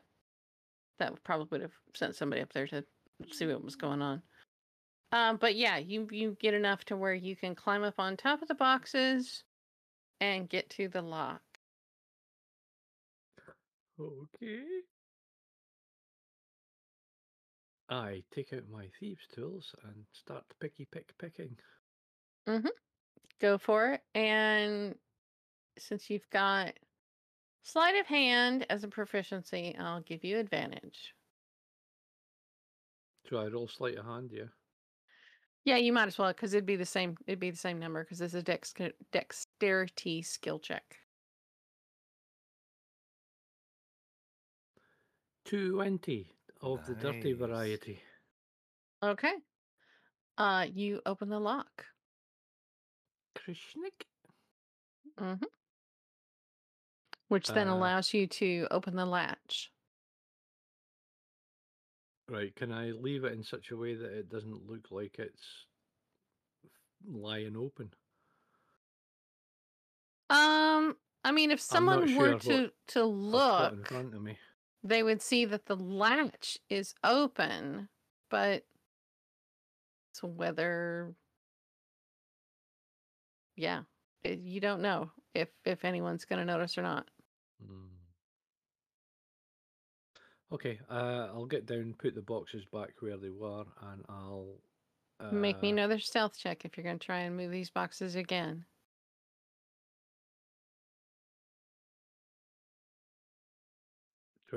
I learned.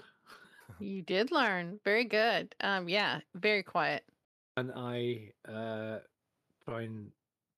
Is there any rags or anything up here? I'll kind of... make sure that there's no dust tracks as to where I moved the boxes. There's some boxes that have like straw and so forth in them. Okay, I'll kind of... You could probably take a handful of straw and like try and so that there's no... you can see other footprints and stuff up there that have been recent footprints and things. People have been up here recently. Okay, I will be walking in those footprints. Okay. Yeah, that's definitely possible. There's multiples. Because of course Ziri's been up here as well, so. Oh, yeah, I spotted the trademark soles on our designer shoes. Yeah, right. Okay. Designer shoes. Yeah, School of Wizards. Designer shoes.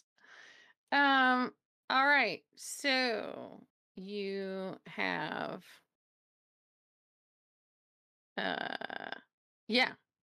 you've explored. Well, is there anything in any of the boxes worthwhile up here quickly? Just a cursory check. Yeah, it just looks like stored materials for like doing these galas and stuff like that. Linens, there's some tableware and some cutlery. There's some probably excess of some of the books that they might use, some of the like the t-shirts and so forth that they sell. No.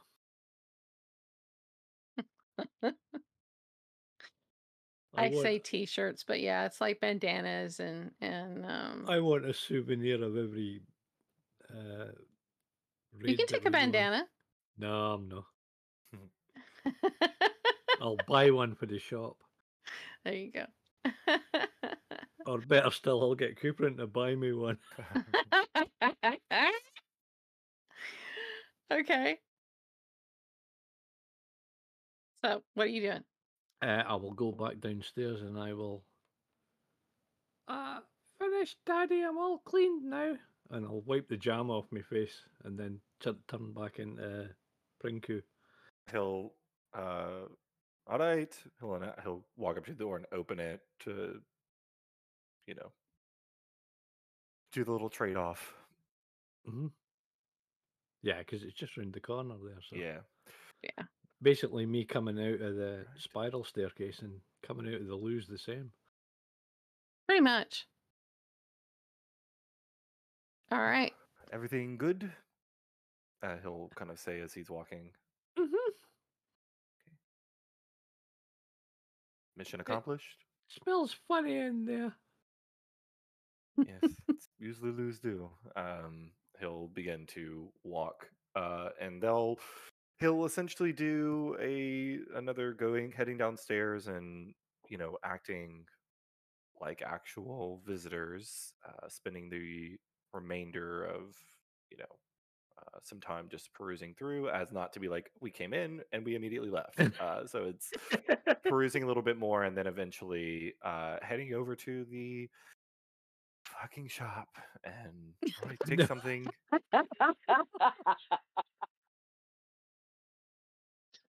And in your head, whatever you pick, coming out of whatever you make. You can get a bandana for like 2 copper. Perfect. He'll buy 2, so they get matching pair, and he'll wrap it around and tie it on. He'll tie it around Priya's head, and then he'll tie it around his head as they begin to tie it around Priya's neck and stuff. God. Oh yeah, neck, yeah. A little bit too tight. And then slowly make their way, and he'll thank you. He'll say to the receptionist as he to make their way back. Thank you, pretty lady. Oh, she smiles. You're welcome. What a good boy.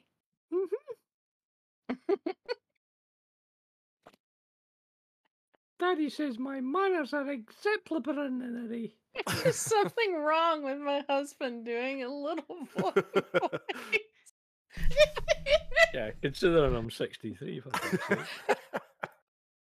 But yeah, eventually making the way back to the group. Oh. Filling them in that Priya managed to unlock the skylight.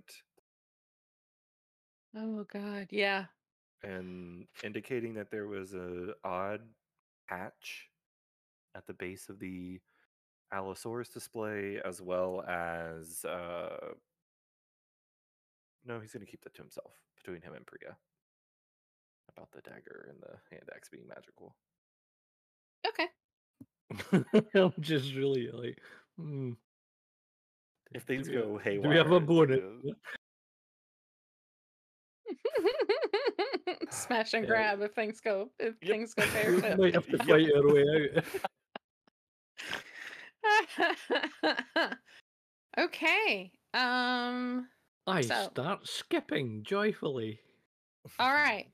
So, 2 of you are going to the gala, which leaves 3 of you. So, now, according to the lady at the front desk, the 2 going to the gala are Iris and Jeffrey.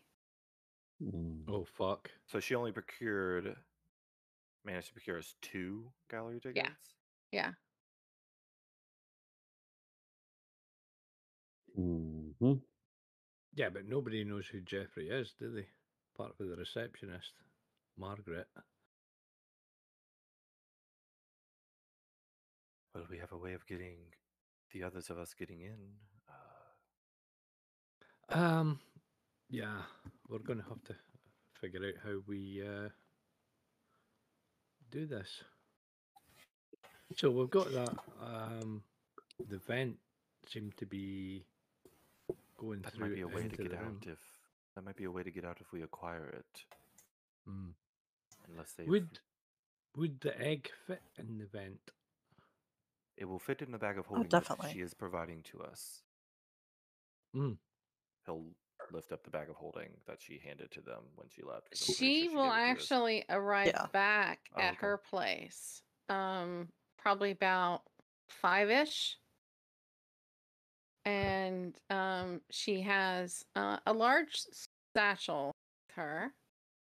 And she comes in and she's animated and bright-eyed, and I did it.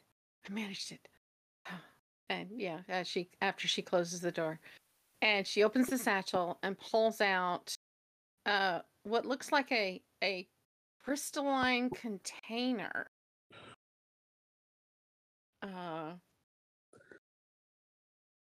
Has a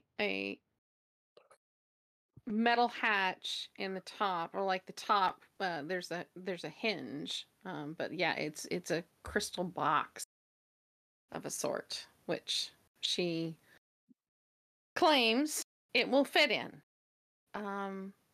And she, I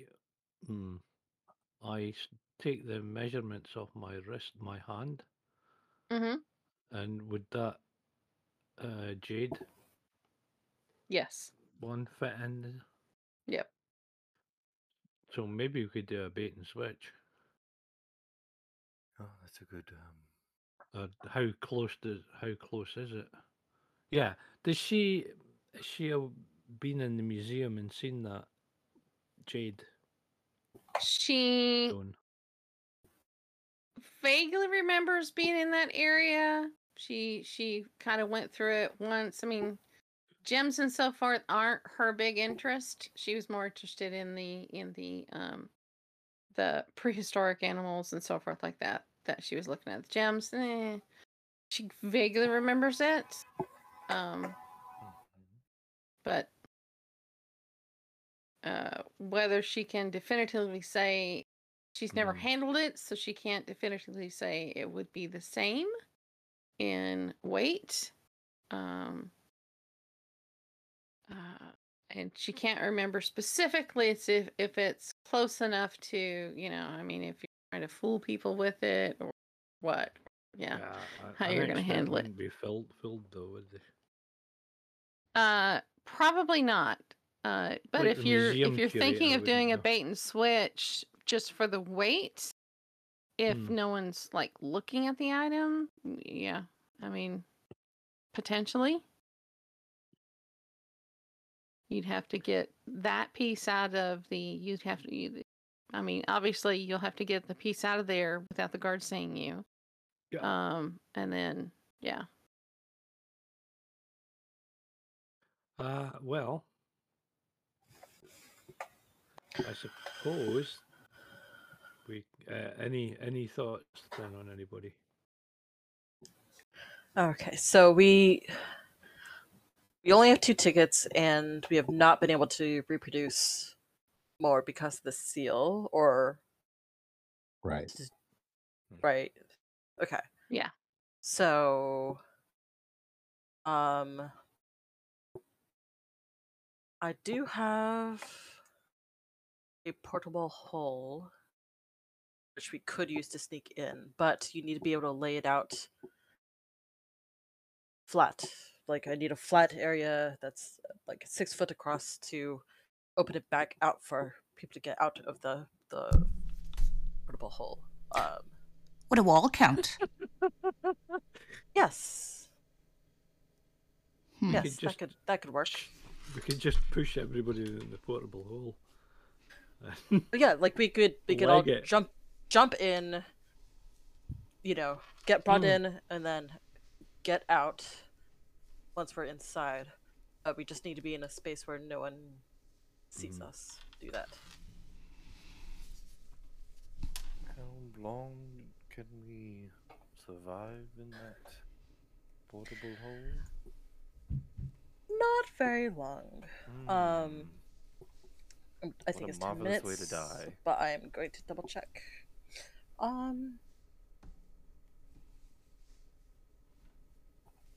It's actually not that hard to break out of it if necessary. It's okay. One person can be in it for 10 minutes. So you know, 3 of us would have like 3 minutes. So as long as there's no line to get inside.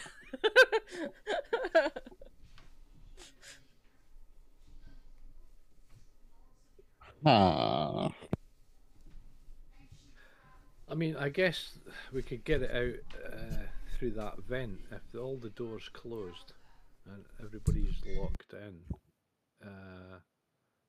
We can lob it through the vent, but that gets it out of the room, but yeah, didn't get it out of the building. You'd have to have a set of nimble feet to get up on the roof and then get it off that way, but I don't know. Who has the ability to go up and accessed via the roof. Yeah. Good. I mean, we could get in that. Who is the question?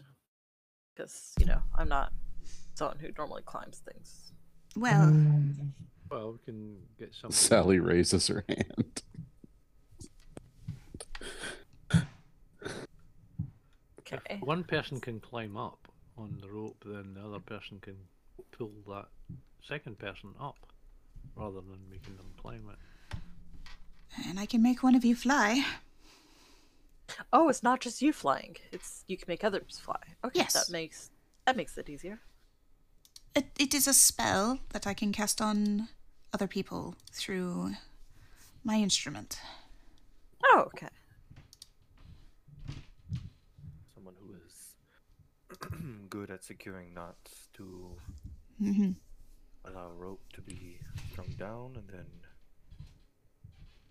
Or one person flies up and the other two people are in the hole, and then go lay the hole out on the roof and you just climb out.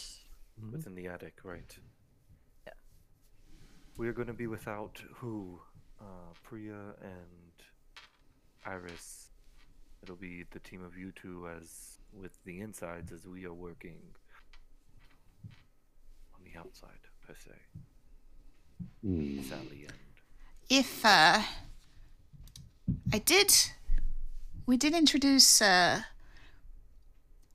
Priya as my character, as my assistant, if someone wanted to catch up and take the invite instead. There is no names on them. If we think Priya would be better in the roof team. Jeffrey proved himself to not be a worthy student and he decided to bring someone else instead. Or, you know, some other noble would... doing my fucking head in. Like another noble from the area, made it. We weren't sure if they were going to make it on time. But they made it, so Jeffrey opted to stay behind.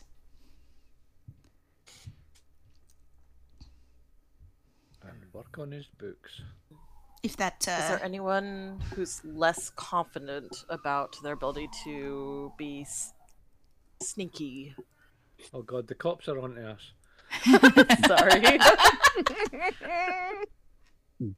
Darling, it isn't a matter of confidence. I'll go where you need me. If you need me to climb a building and sneak inside somewhere, I can do that. If you need me to just... How about this? I'll let everyone else decide. Should I be spotlight or working clothes? Don't know what those mean. Spotlight. He reaches under her dress and unstraps two large pouches from each thigh, and there is a heavy metallic clunk as she lays them down on the table. One of them is filled with various tools, etc. One of them looks to be entirely filled with sharpened, pointed metal triangles, caltrops, and another seems to be entirely filled with ball bearings and bottles of oil. So, Sally is very good at what she does. These hips do lie. Really so.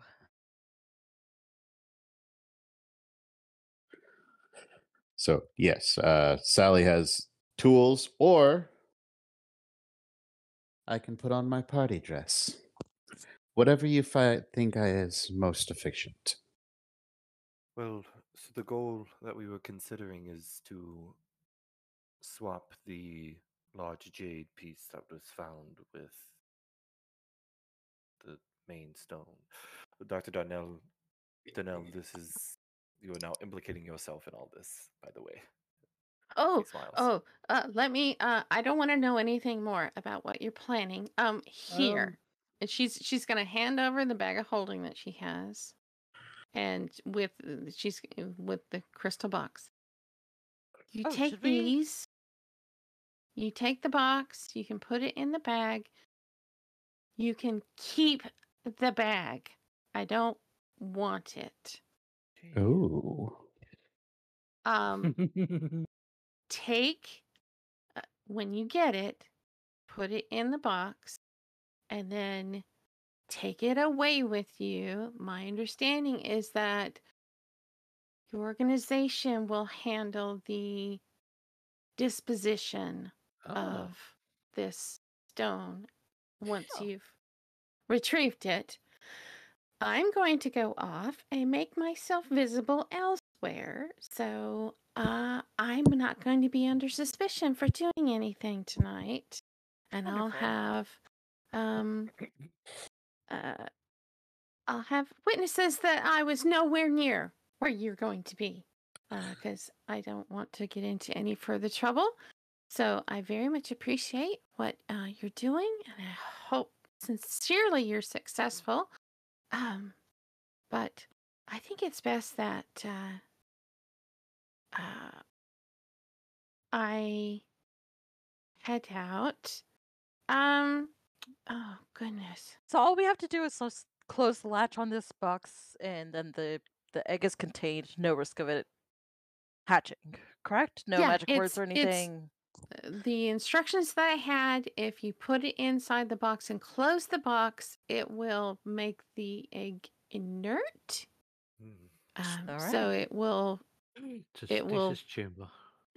Yes. Very good. Yes. Okay.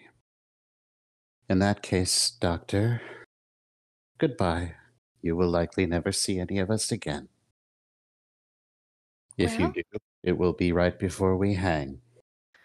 Oh, no, dear. Surely not. But good luck. And I never saw you. In fact, if I'm asked, you came up to me in the tavern and you were asking for information about the latest dig, and I gave you some information, and then we all went our separate ways. That's it. I know nothing about you. Good. Beautiful. All right? All right. Toddle on. One thing before you go, Cassie. Uh-huh. I bend down entire shoelaces.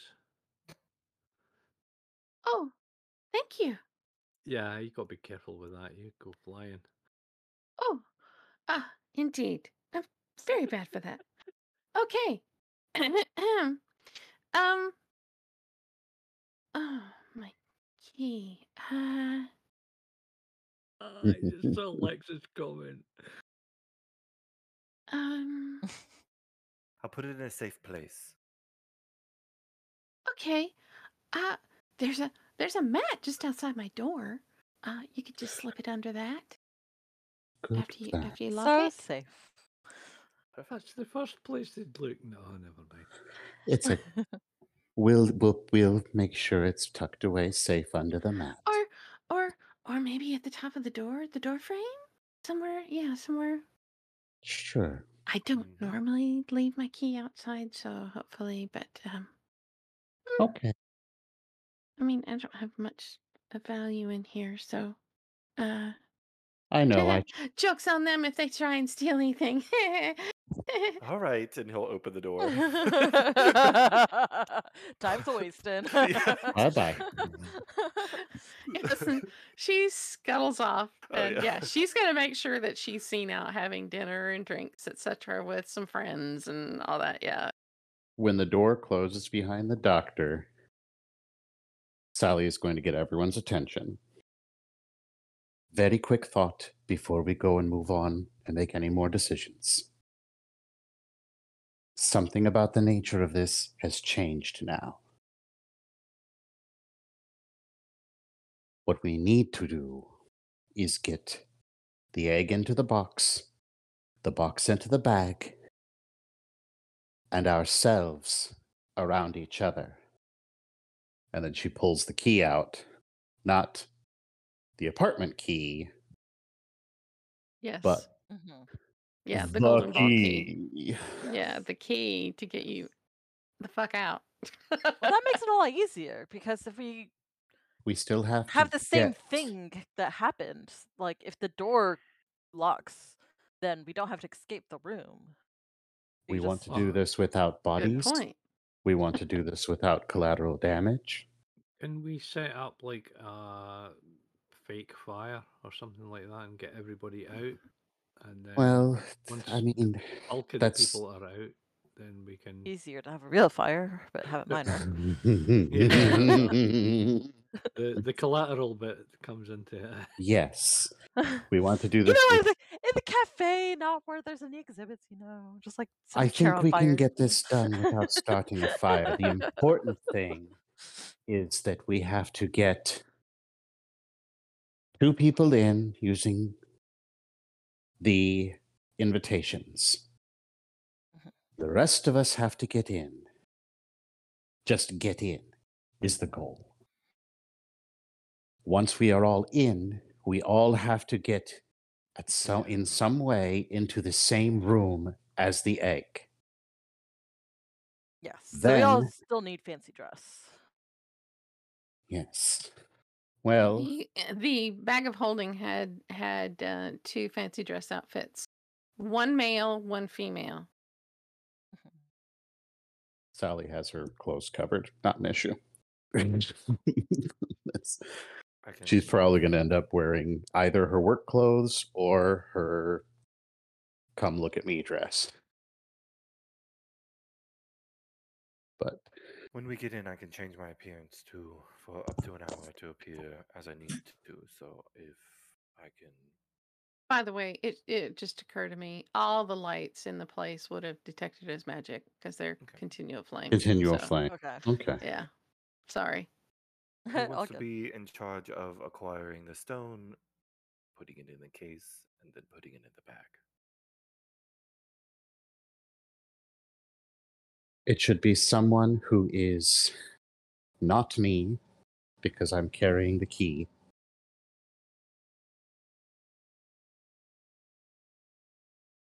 And it should be someone who's going in through the roof, because it would be harder. We don't know necessarily that people might not be. Well, hold on. If the cage is in the bag, or if the box is in the bag, then it's hidden, because the bag is easy to hide. So that's not an issue. Also, if the people who are going in, they will probably have their belongings checked. By the way, Ziri, you would absolutely know not to put the bag of holding inside the portable hole. Yes. Yeah. Yeah, you would have been trained in that. You would absolutely know that is a very, very, very bad idea. Yeah. What could I know how to teleport everybody out. Well, you know what? It's going to solve some problems and start others. No. Yep. Well, technically, you could do that, and then you'd all end up on the astral plane, but then you've got the key. And the golden vault. Let's hope that we're all in the same place. Yeah. Right? Yeah. We aren't too scattered. The Golden Vault campaign has become our new Spelljammer campaign. God. Oh, man. Okay. Well, these hidden, those little secret doors and such, did they seem like they were frequently used? I was being a distraction. Ziri, what did you see? It looked like they're being frequently used. That would be a hard one to tell without opening. Yeah, it's not like there's like dust all over the ground or anything like that in a museum, you know, where they keep everything very clean. No, so they do. Yeah. You know, I'm not sure what indications there would have. There were no. If it's a secret door, there's, you know, I'd imagine they were flush, and if there's minor scrapings, if warping happens, you know, the drag marks along the floor, it's fine. An idea is if they thought is using these rooms to cause distraction and move through quickly. So if we do something somewhere else, the roof team pulls some of the guards somewhere else. They have these access points to use. That's not a bad idea. a distraction that could be used by the roof team. I wasn't paying attention. Was there anything aside from dinosaurs up there that looked valuable enough to steal? A bunch of gems. There we go. That's a good idea. I could be on gem stealing duty. If there was a chance for someone on the roof team to try and steal something else and draw attention, or even if they don't succeed, but it triggers an alarm or sets off some kind of notice, then there is a chance that, and that could also be an incredible use of your brief disguise ability. You could try to steal that jade that you're thinking about, the switcheroo thing. If you're successful, then you have the jade. If not successful, then you have a distraction. Well, the switcheroo wouldn't really count if we're all going to end up back in the room with where the gala is being held in the gemstone wing. Then we wouldn't need to do the switcheroo. It would be more of a way to cause a distraction, to pull more guards just in case things do go crazy. But we all need to end up back. Correct. That the gala will go from 6 to 8. And at 8 o'clock, the museum closes. Yeah, so the other thing could be... approximately, right? Yeah. Yeah. Yeah, so like we could disappear into the secret doors and hide and wait until the gala ends. That's not a bad idea either. That's actually really smart if it's not used often. If those doors could be opened by the roof team, with those on the inside providing distraction so that the roof team can gain access to those doors, they would have a place to hide until the place closed. Then those who are on the inside get back onto the roof afterwards, after the museum is closed. And the roof team steals the egg and has an escape prepared for them by the team on that was originally not the roof team, but is now the new roof team. I'm totally confused. The problem is, though, that as soon as you steal it, the doors close. We need to ensure that everyone, by the time everybody has to be in back in, Okay. So, what if we? Okay, idea. What if? So the people that are invited basically have to make the distraction so that the roof team can access the secret doors and not get caught. Hopefully. Okay, so the museum is open until 8. So people can still be coming in to tour the museum up until 8 o'clock. But only those that are invited to the gala can get into the gem wing. Oh. Yeah. Okay. I was thinking they closed the gem. I was thinking they closed the museum down. No. The gala. 6 to 8, the gala is going on, but only gala attendees can get into the gem wing room. Oh, then some of us just act as termites in the wall, if you will. We tried to find a way to slip some people into these. I would think the secret door that is just the archaeology display secret door. If we could hide in there, there's only one guard, and there's a doorway into that place. Okay, that's not a bad plan. So we wouldn't have to come from the attic, which is opening us to a full view of the second floor. True. The other secret doors all seem to be double-sided, right? Like you pass through, like go from the ancient cultures to the plants and vice versa. It would seem like that. That was the same upstairs, right? That there's doors on both sides. Yes. Right. So this one could be the same. What hell? Not guaranteed, but could be. Yeah. I would think if someone would need to potentially run the risk of someone who could move through the attic, if it comes down to it, to cause a distraction, to pull the guard from the, and any other bystanders from that archaeology display area into another room while someone or someone slip into the secret room. Secret door. We need a distraction. Maybe then, if that secret door leads into the gemstone wing, then all we got to do is hide out in the museum until it's closed. Right. And we all... or right until the gala, and we can... I don't know how to ensure that all of us... Wait, yes, when it closes. And everybody's in. Then the attic might come into play. If we have a bunch of people sitting up in the attic, then they wouldn't even need to be in secret doors or anything. Oh, that's right. One of you can fly, right? You can make someone fly, get the portable hold. Yes. Lay it in the attic, and all those who didn't manage it to the secret door will be able to enter in. Or you could load the portable hole up and have one person fly up and unfurl it quickly before everybody suffocates. Right. Which should be doable. It's a 10-foot square?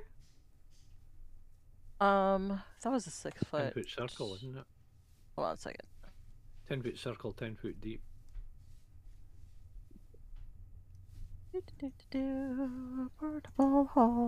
Portable hole. As she unfurls it to check its dimensions. Is that the portable hole song? Yes. Yes. It is 6 foot in diameter. I was right. So 6 foot across, really? 10 foot deep. Yep. It's not a cube. I had one. Just long enough for most of us to lay down, but not Sally. Sorry. Yeah, Sally's too big for the hole. We can all stand. Yeah, you can just stand in it. That's true. She could stand in it. Yeah, stand in it. You almost need a ladder. Sally's been told that she's too big for the hole. Freezing. You just need Sally in there to hike people up, and then Sally can jump the rest of the way. Probably. Yeah. So, who would want to hide out in these secret passages? I mean, there's plenty of room too on the roof for you to open the portable hole. Right. Yeah. Oh, that's true. It's flat. Yeah. That makes sense. Yeah. That is super easy. Either do it that way or inside the attic. Because we do have to get from the skylight down into the attic floor without falling and making a bunch of noise and stuff like that too. And there's plenty of room in the attic, so like if someone is going from the outside, flies up, opens the door, goes down, flies down to the ground safely, spreads it out, everyone else climbs out from the inside. Or you could just shake it and we all come flying out. Oh, that's one way to get it. It doesn't work that way, does it? It does not. I'm sorry. You could flip it upside down so we all fall out. That's why I was thinking a bag wall works like that, but not the hole. Well, that's why I was also thinking off the wall. Yeah, I'm a little short to be able to do that, but someone like Sally could probably hold it up to the wall and flatten it out enough for it to take. Yeah, and we just crawl out sideways.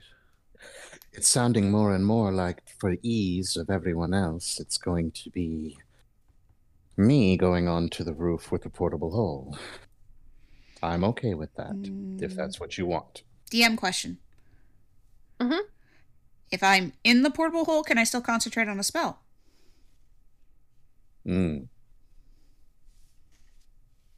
As long as you don't just imagine it kind of like banishment, because banishment you would have to banish something to another place and technically they're not on the same plane, but you can still concentrate on the spell. So to me, that's how that would kind of work. Yeah, I just wanted to clarify before I did that. Yeah. As long as you don't suffocate in there. That would definitely break your concentration if you were to suffocate. Yeah. We need one of those genie bottles with the air in it. That'd be brilliant. Oh my gosh. What an idea. Yeah, the bottled breath with the portable hole. Holy crap, that would have been great. Fuck your mansion, I've got a hole. Okay, so who's going in the front? Is anyone going in the front, or are we all going to try and sneak? I want to try to get into the secret passage myself. Oh, let's do the portable hole idea if we don't get in. It's going to be superfluous anybody going to the gala, really, because we're not going to kick anything off. We're just going to... I'm actually... Two of us could make it in there, though. Yeah. Yes. Within the room.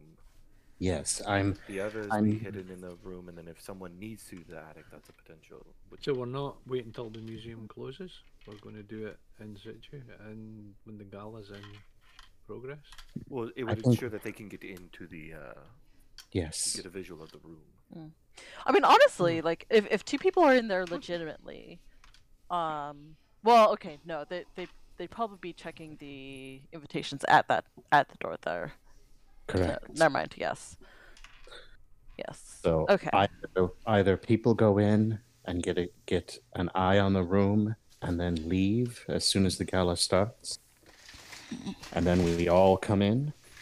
Or a couple people try and go in and get to those secret doors ahead of time, which would probably be easier than during the gala.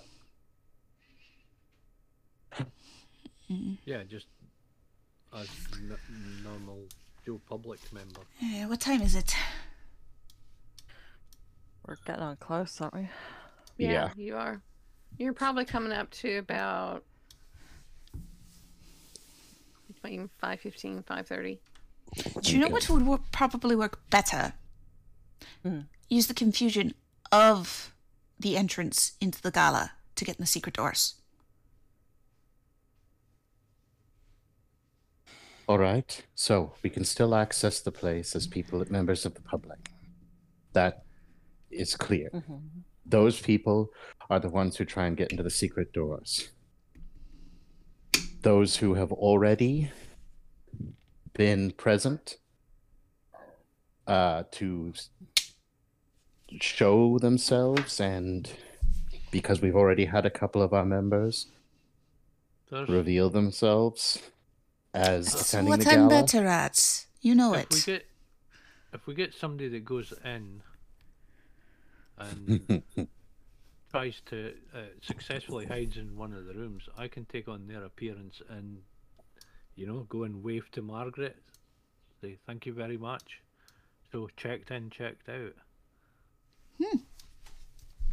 Kuprin, if you go inside of the room as an attending member, you can hand your tooth off to somebody and tell people not in the room what it looks like, what's the situation, how many security guards, and that was kind of my thought too. That's actually a brilliant. And then darling Jeffrey stayed back. So Kuprin, you find a date. Take a date with you instead. Lucky snake hips, look at you. He's pretty handsome too, so. Oh, I didn't think you'd make it, darling. Oh, were you talking to me? I'm sorry. I wasn't paying attention. I think I can be one of the attendants along with Iris. And then, well, shit. What y'all want me to do? Hide, darling. Yeah. So two are going in as attendees. The rest of us go in as normal attendees, try to get into the secret door. If we can't get into the secret door, then the roof is the backup plan.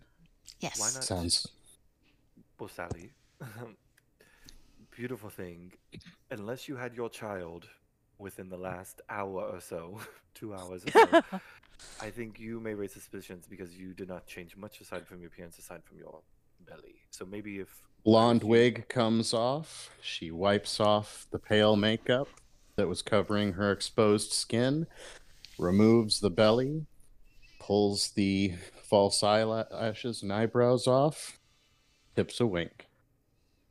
Everything changed, darling. You think I'd be caught dead in a dress that didn't have cleavage? You're right. Okay, so the dress that you wore in there was more matronly? Yes, we're looking at a big, beautiful mom's dress. Okay. Which is the only reason she was able to smuggle all the shit under it. because her normal clothing, you don't have to strip search her, pat search her, anything. You look at her and it's like a cavity search. Jeez. Okay. I think I'll just wear my work clothes and I'll look pretty forgettable. All right. Yeah, she'll just get into her leathers and... Well, not her leathers. It's not armor or anything. It's just, you know, cosmetic leather. A leather fetish dress? No, not leather. Like, hardworking, you know, farmers' clothing. It's canvas. It's... leather, and yeah, it's all her work clothes are very drab and ordinary looking, flat cap. All right, so we've got Iris and Kuprin. Kuprin is changing his look a bit. Well, he wore the cap and all that to hide most of his hair and his visual effects. So the clothes were meant to hide the etherealness that he has, and so his hair was tucked underneath the cap to ensure that, again, if you were to see copper patina hair, you're not like, oh, okay, yeah. So, but yeah, he would wear the nicer attire of that was the male attire that was provided by Dr. Darnell. Mm-hmm. Mm-hmm. Yep. Noble attire. So this is fine clothing. And there's also, and there's a like fine clothing dress.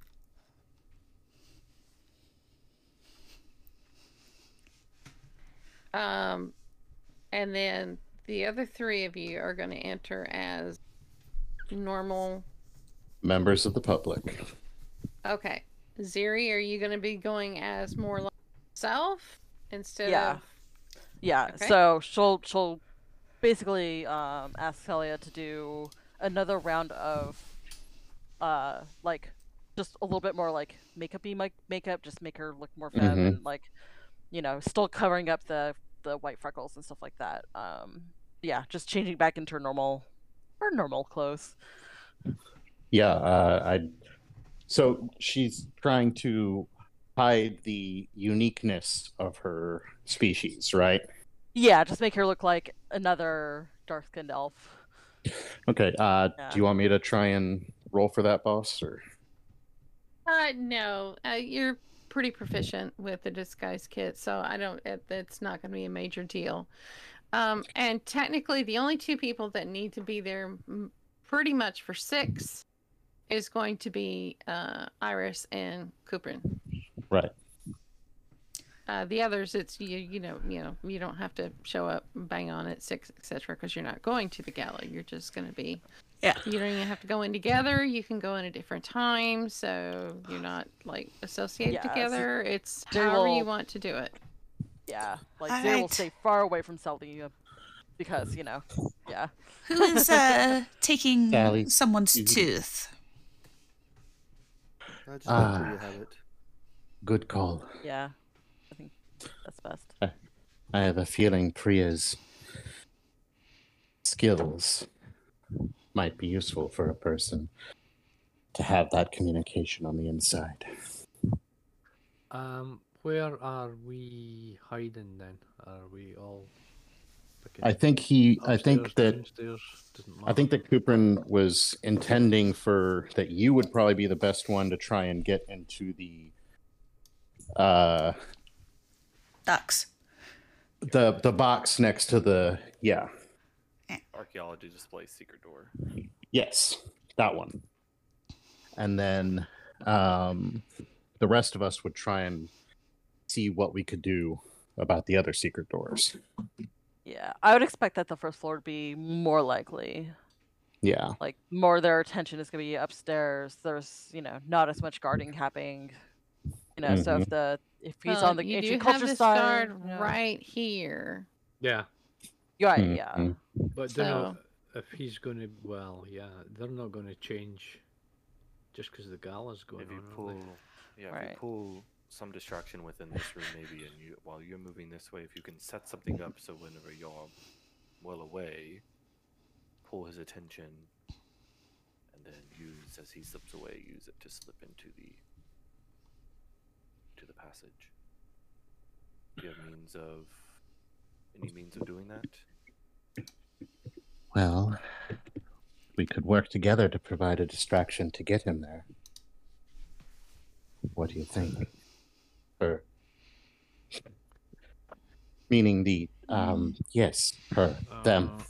Sally, if you throw your bust in their face, maybe that might be well enough. I'll give it a shot. You just bend over one of those display cases. Really close. Perk them out. Right, so work clothes plus, and she starts unbuttoning like the top several buttons of her shirt. However, when you think she's going to stop, she continues and then stops. So it's Kuprin was already stripping down. Like he is unabashedly changing in front of everybody.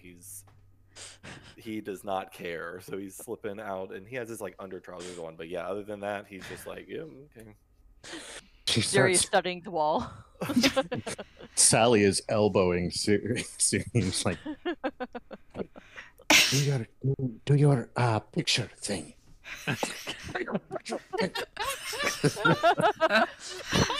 Don't do your picture thing. She just wants extra material.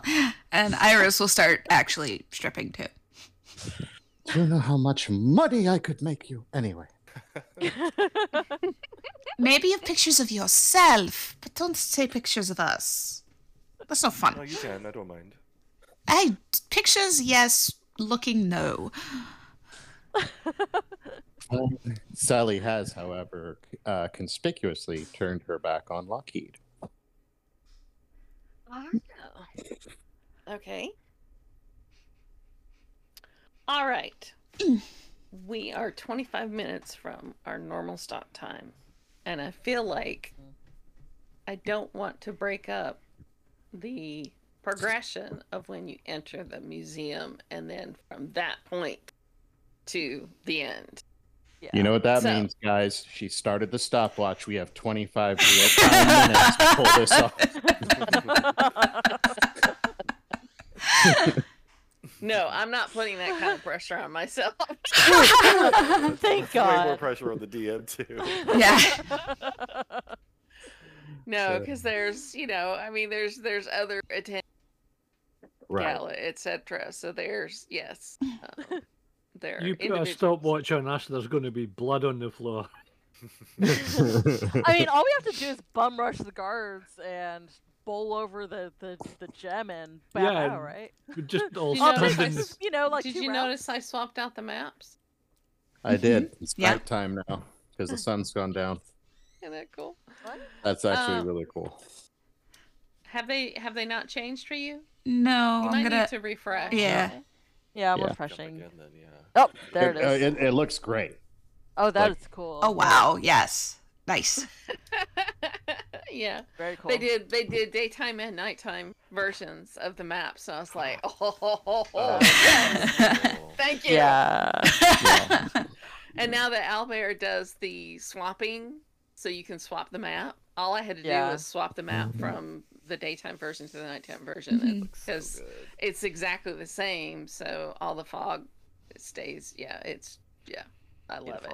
It's like so romantical. Great. It looks so pretty. Yeah, a mask to spell magic and all the lights go out. I know. I'm sitting here like, oh my god, like all these other spells would be so good. And we're struggling. Right? We gotta play in. Yeah, well, this is where you've got to use your heads a little bit more because you don't have all that magic stuff to help you out. I will say when we start, I'm to fall back on a big pair of boobs now. When the gala starts, the two clocks at the top will both be pointing to basically the sixth position. Zalia. So yeah, you get the citron thrust in your chest. Lose it and I'll kill you. Oh, yes. Right. Got it. She begins holding it like it's the most precious thing in the world, and also as though her fingers are gigantic sausages. And she starts looking for the bag of holding. Put it down. Who has the bag of holding? Currently, the table next to us. Yep. It's going to have to be one of the three that are, I would imagine. It can't be Kuprin or Iris because I imagine they're going to check their shit. So if Sally says, fine, and tucks it under her breast. The bag is a little bit bigger than that. One of the boobs falls into the bag. Disappears. I've been saving up for that surgery, and now it's breast reduction surgery, but only one of them. Hey, you know, you take what you can afford. All the way with this. So. No, Sally's not gonna. Sally'll take it, but she's gonna fold it neatly and tuck it away somewhere. Okay. Because it's just a bag. I mean, it'll fit under her clothes. Yeah, it'll fit. I mean, if you actually look at it, the bag that they show for the bag of holding, it's basically a crossbody satchel. Mm-hmm. Yeah. If you look at it, it's just a crossbody satchel. I was going to say, and I'm reasonably sure if you look in one, they look empty. Yes, they do. So, I doubt these people are... Most people know what bags of holding are. Yeah, well, that's true. So it's going to have to get hidden. So yeah, folded up, tucked away. Well, I doubt she needs to hide it. I was more worried about Kuprin and Iris hiding it. Yeah. Oh, right. Y'all won't get y'all's... Belongings checked, and they probably would be like, maybe don't bring in a bag of holding to a gala that has a precious. Right? Considering museums will make you check in a backpack. Absolutely. Yeah, I imagine that Sally can find a place on her person. Divert the. You've got to have a bag of some sort. Because you've changed, you had the wig stuffed somewhere. Yeah, she has her backpack. She has several pouches. You can just put it in the backpack. Because you can always pull it out when you need it. Nice. But that's when we start. It's going to be as Kuprin and Iris enter for the gala. And then we'll figure out, we'll handle them going into the gala description so you can see the room and everything like that. And then I'll handle the other three of you coming in and trying to hide somewhere. I mean, if you're going to try to get into this secret door here without being spotted, you're going to have to do something about this guard here because he's like, right there. Yeah. Mm-hmm. So, are we good? Mm-hmm. This will stay up as it is, so if you want to refer back to it, we won't be doing our next game, so you do have some time. Oh, yeah, I'm going to bring that up after we end. I had a thought. Yeah. Let's say goodnight. All right. All right. Good night. Good night, everyone. Good night, Daddy. Good night. Bliss. Thank you for joining the Global Rollers podcast. Be ready for our next descent into the Golden Vaults.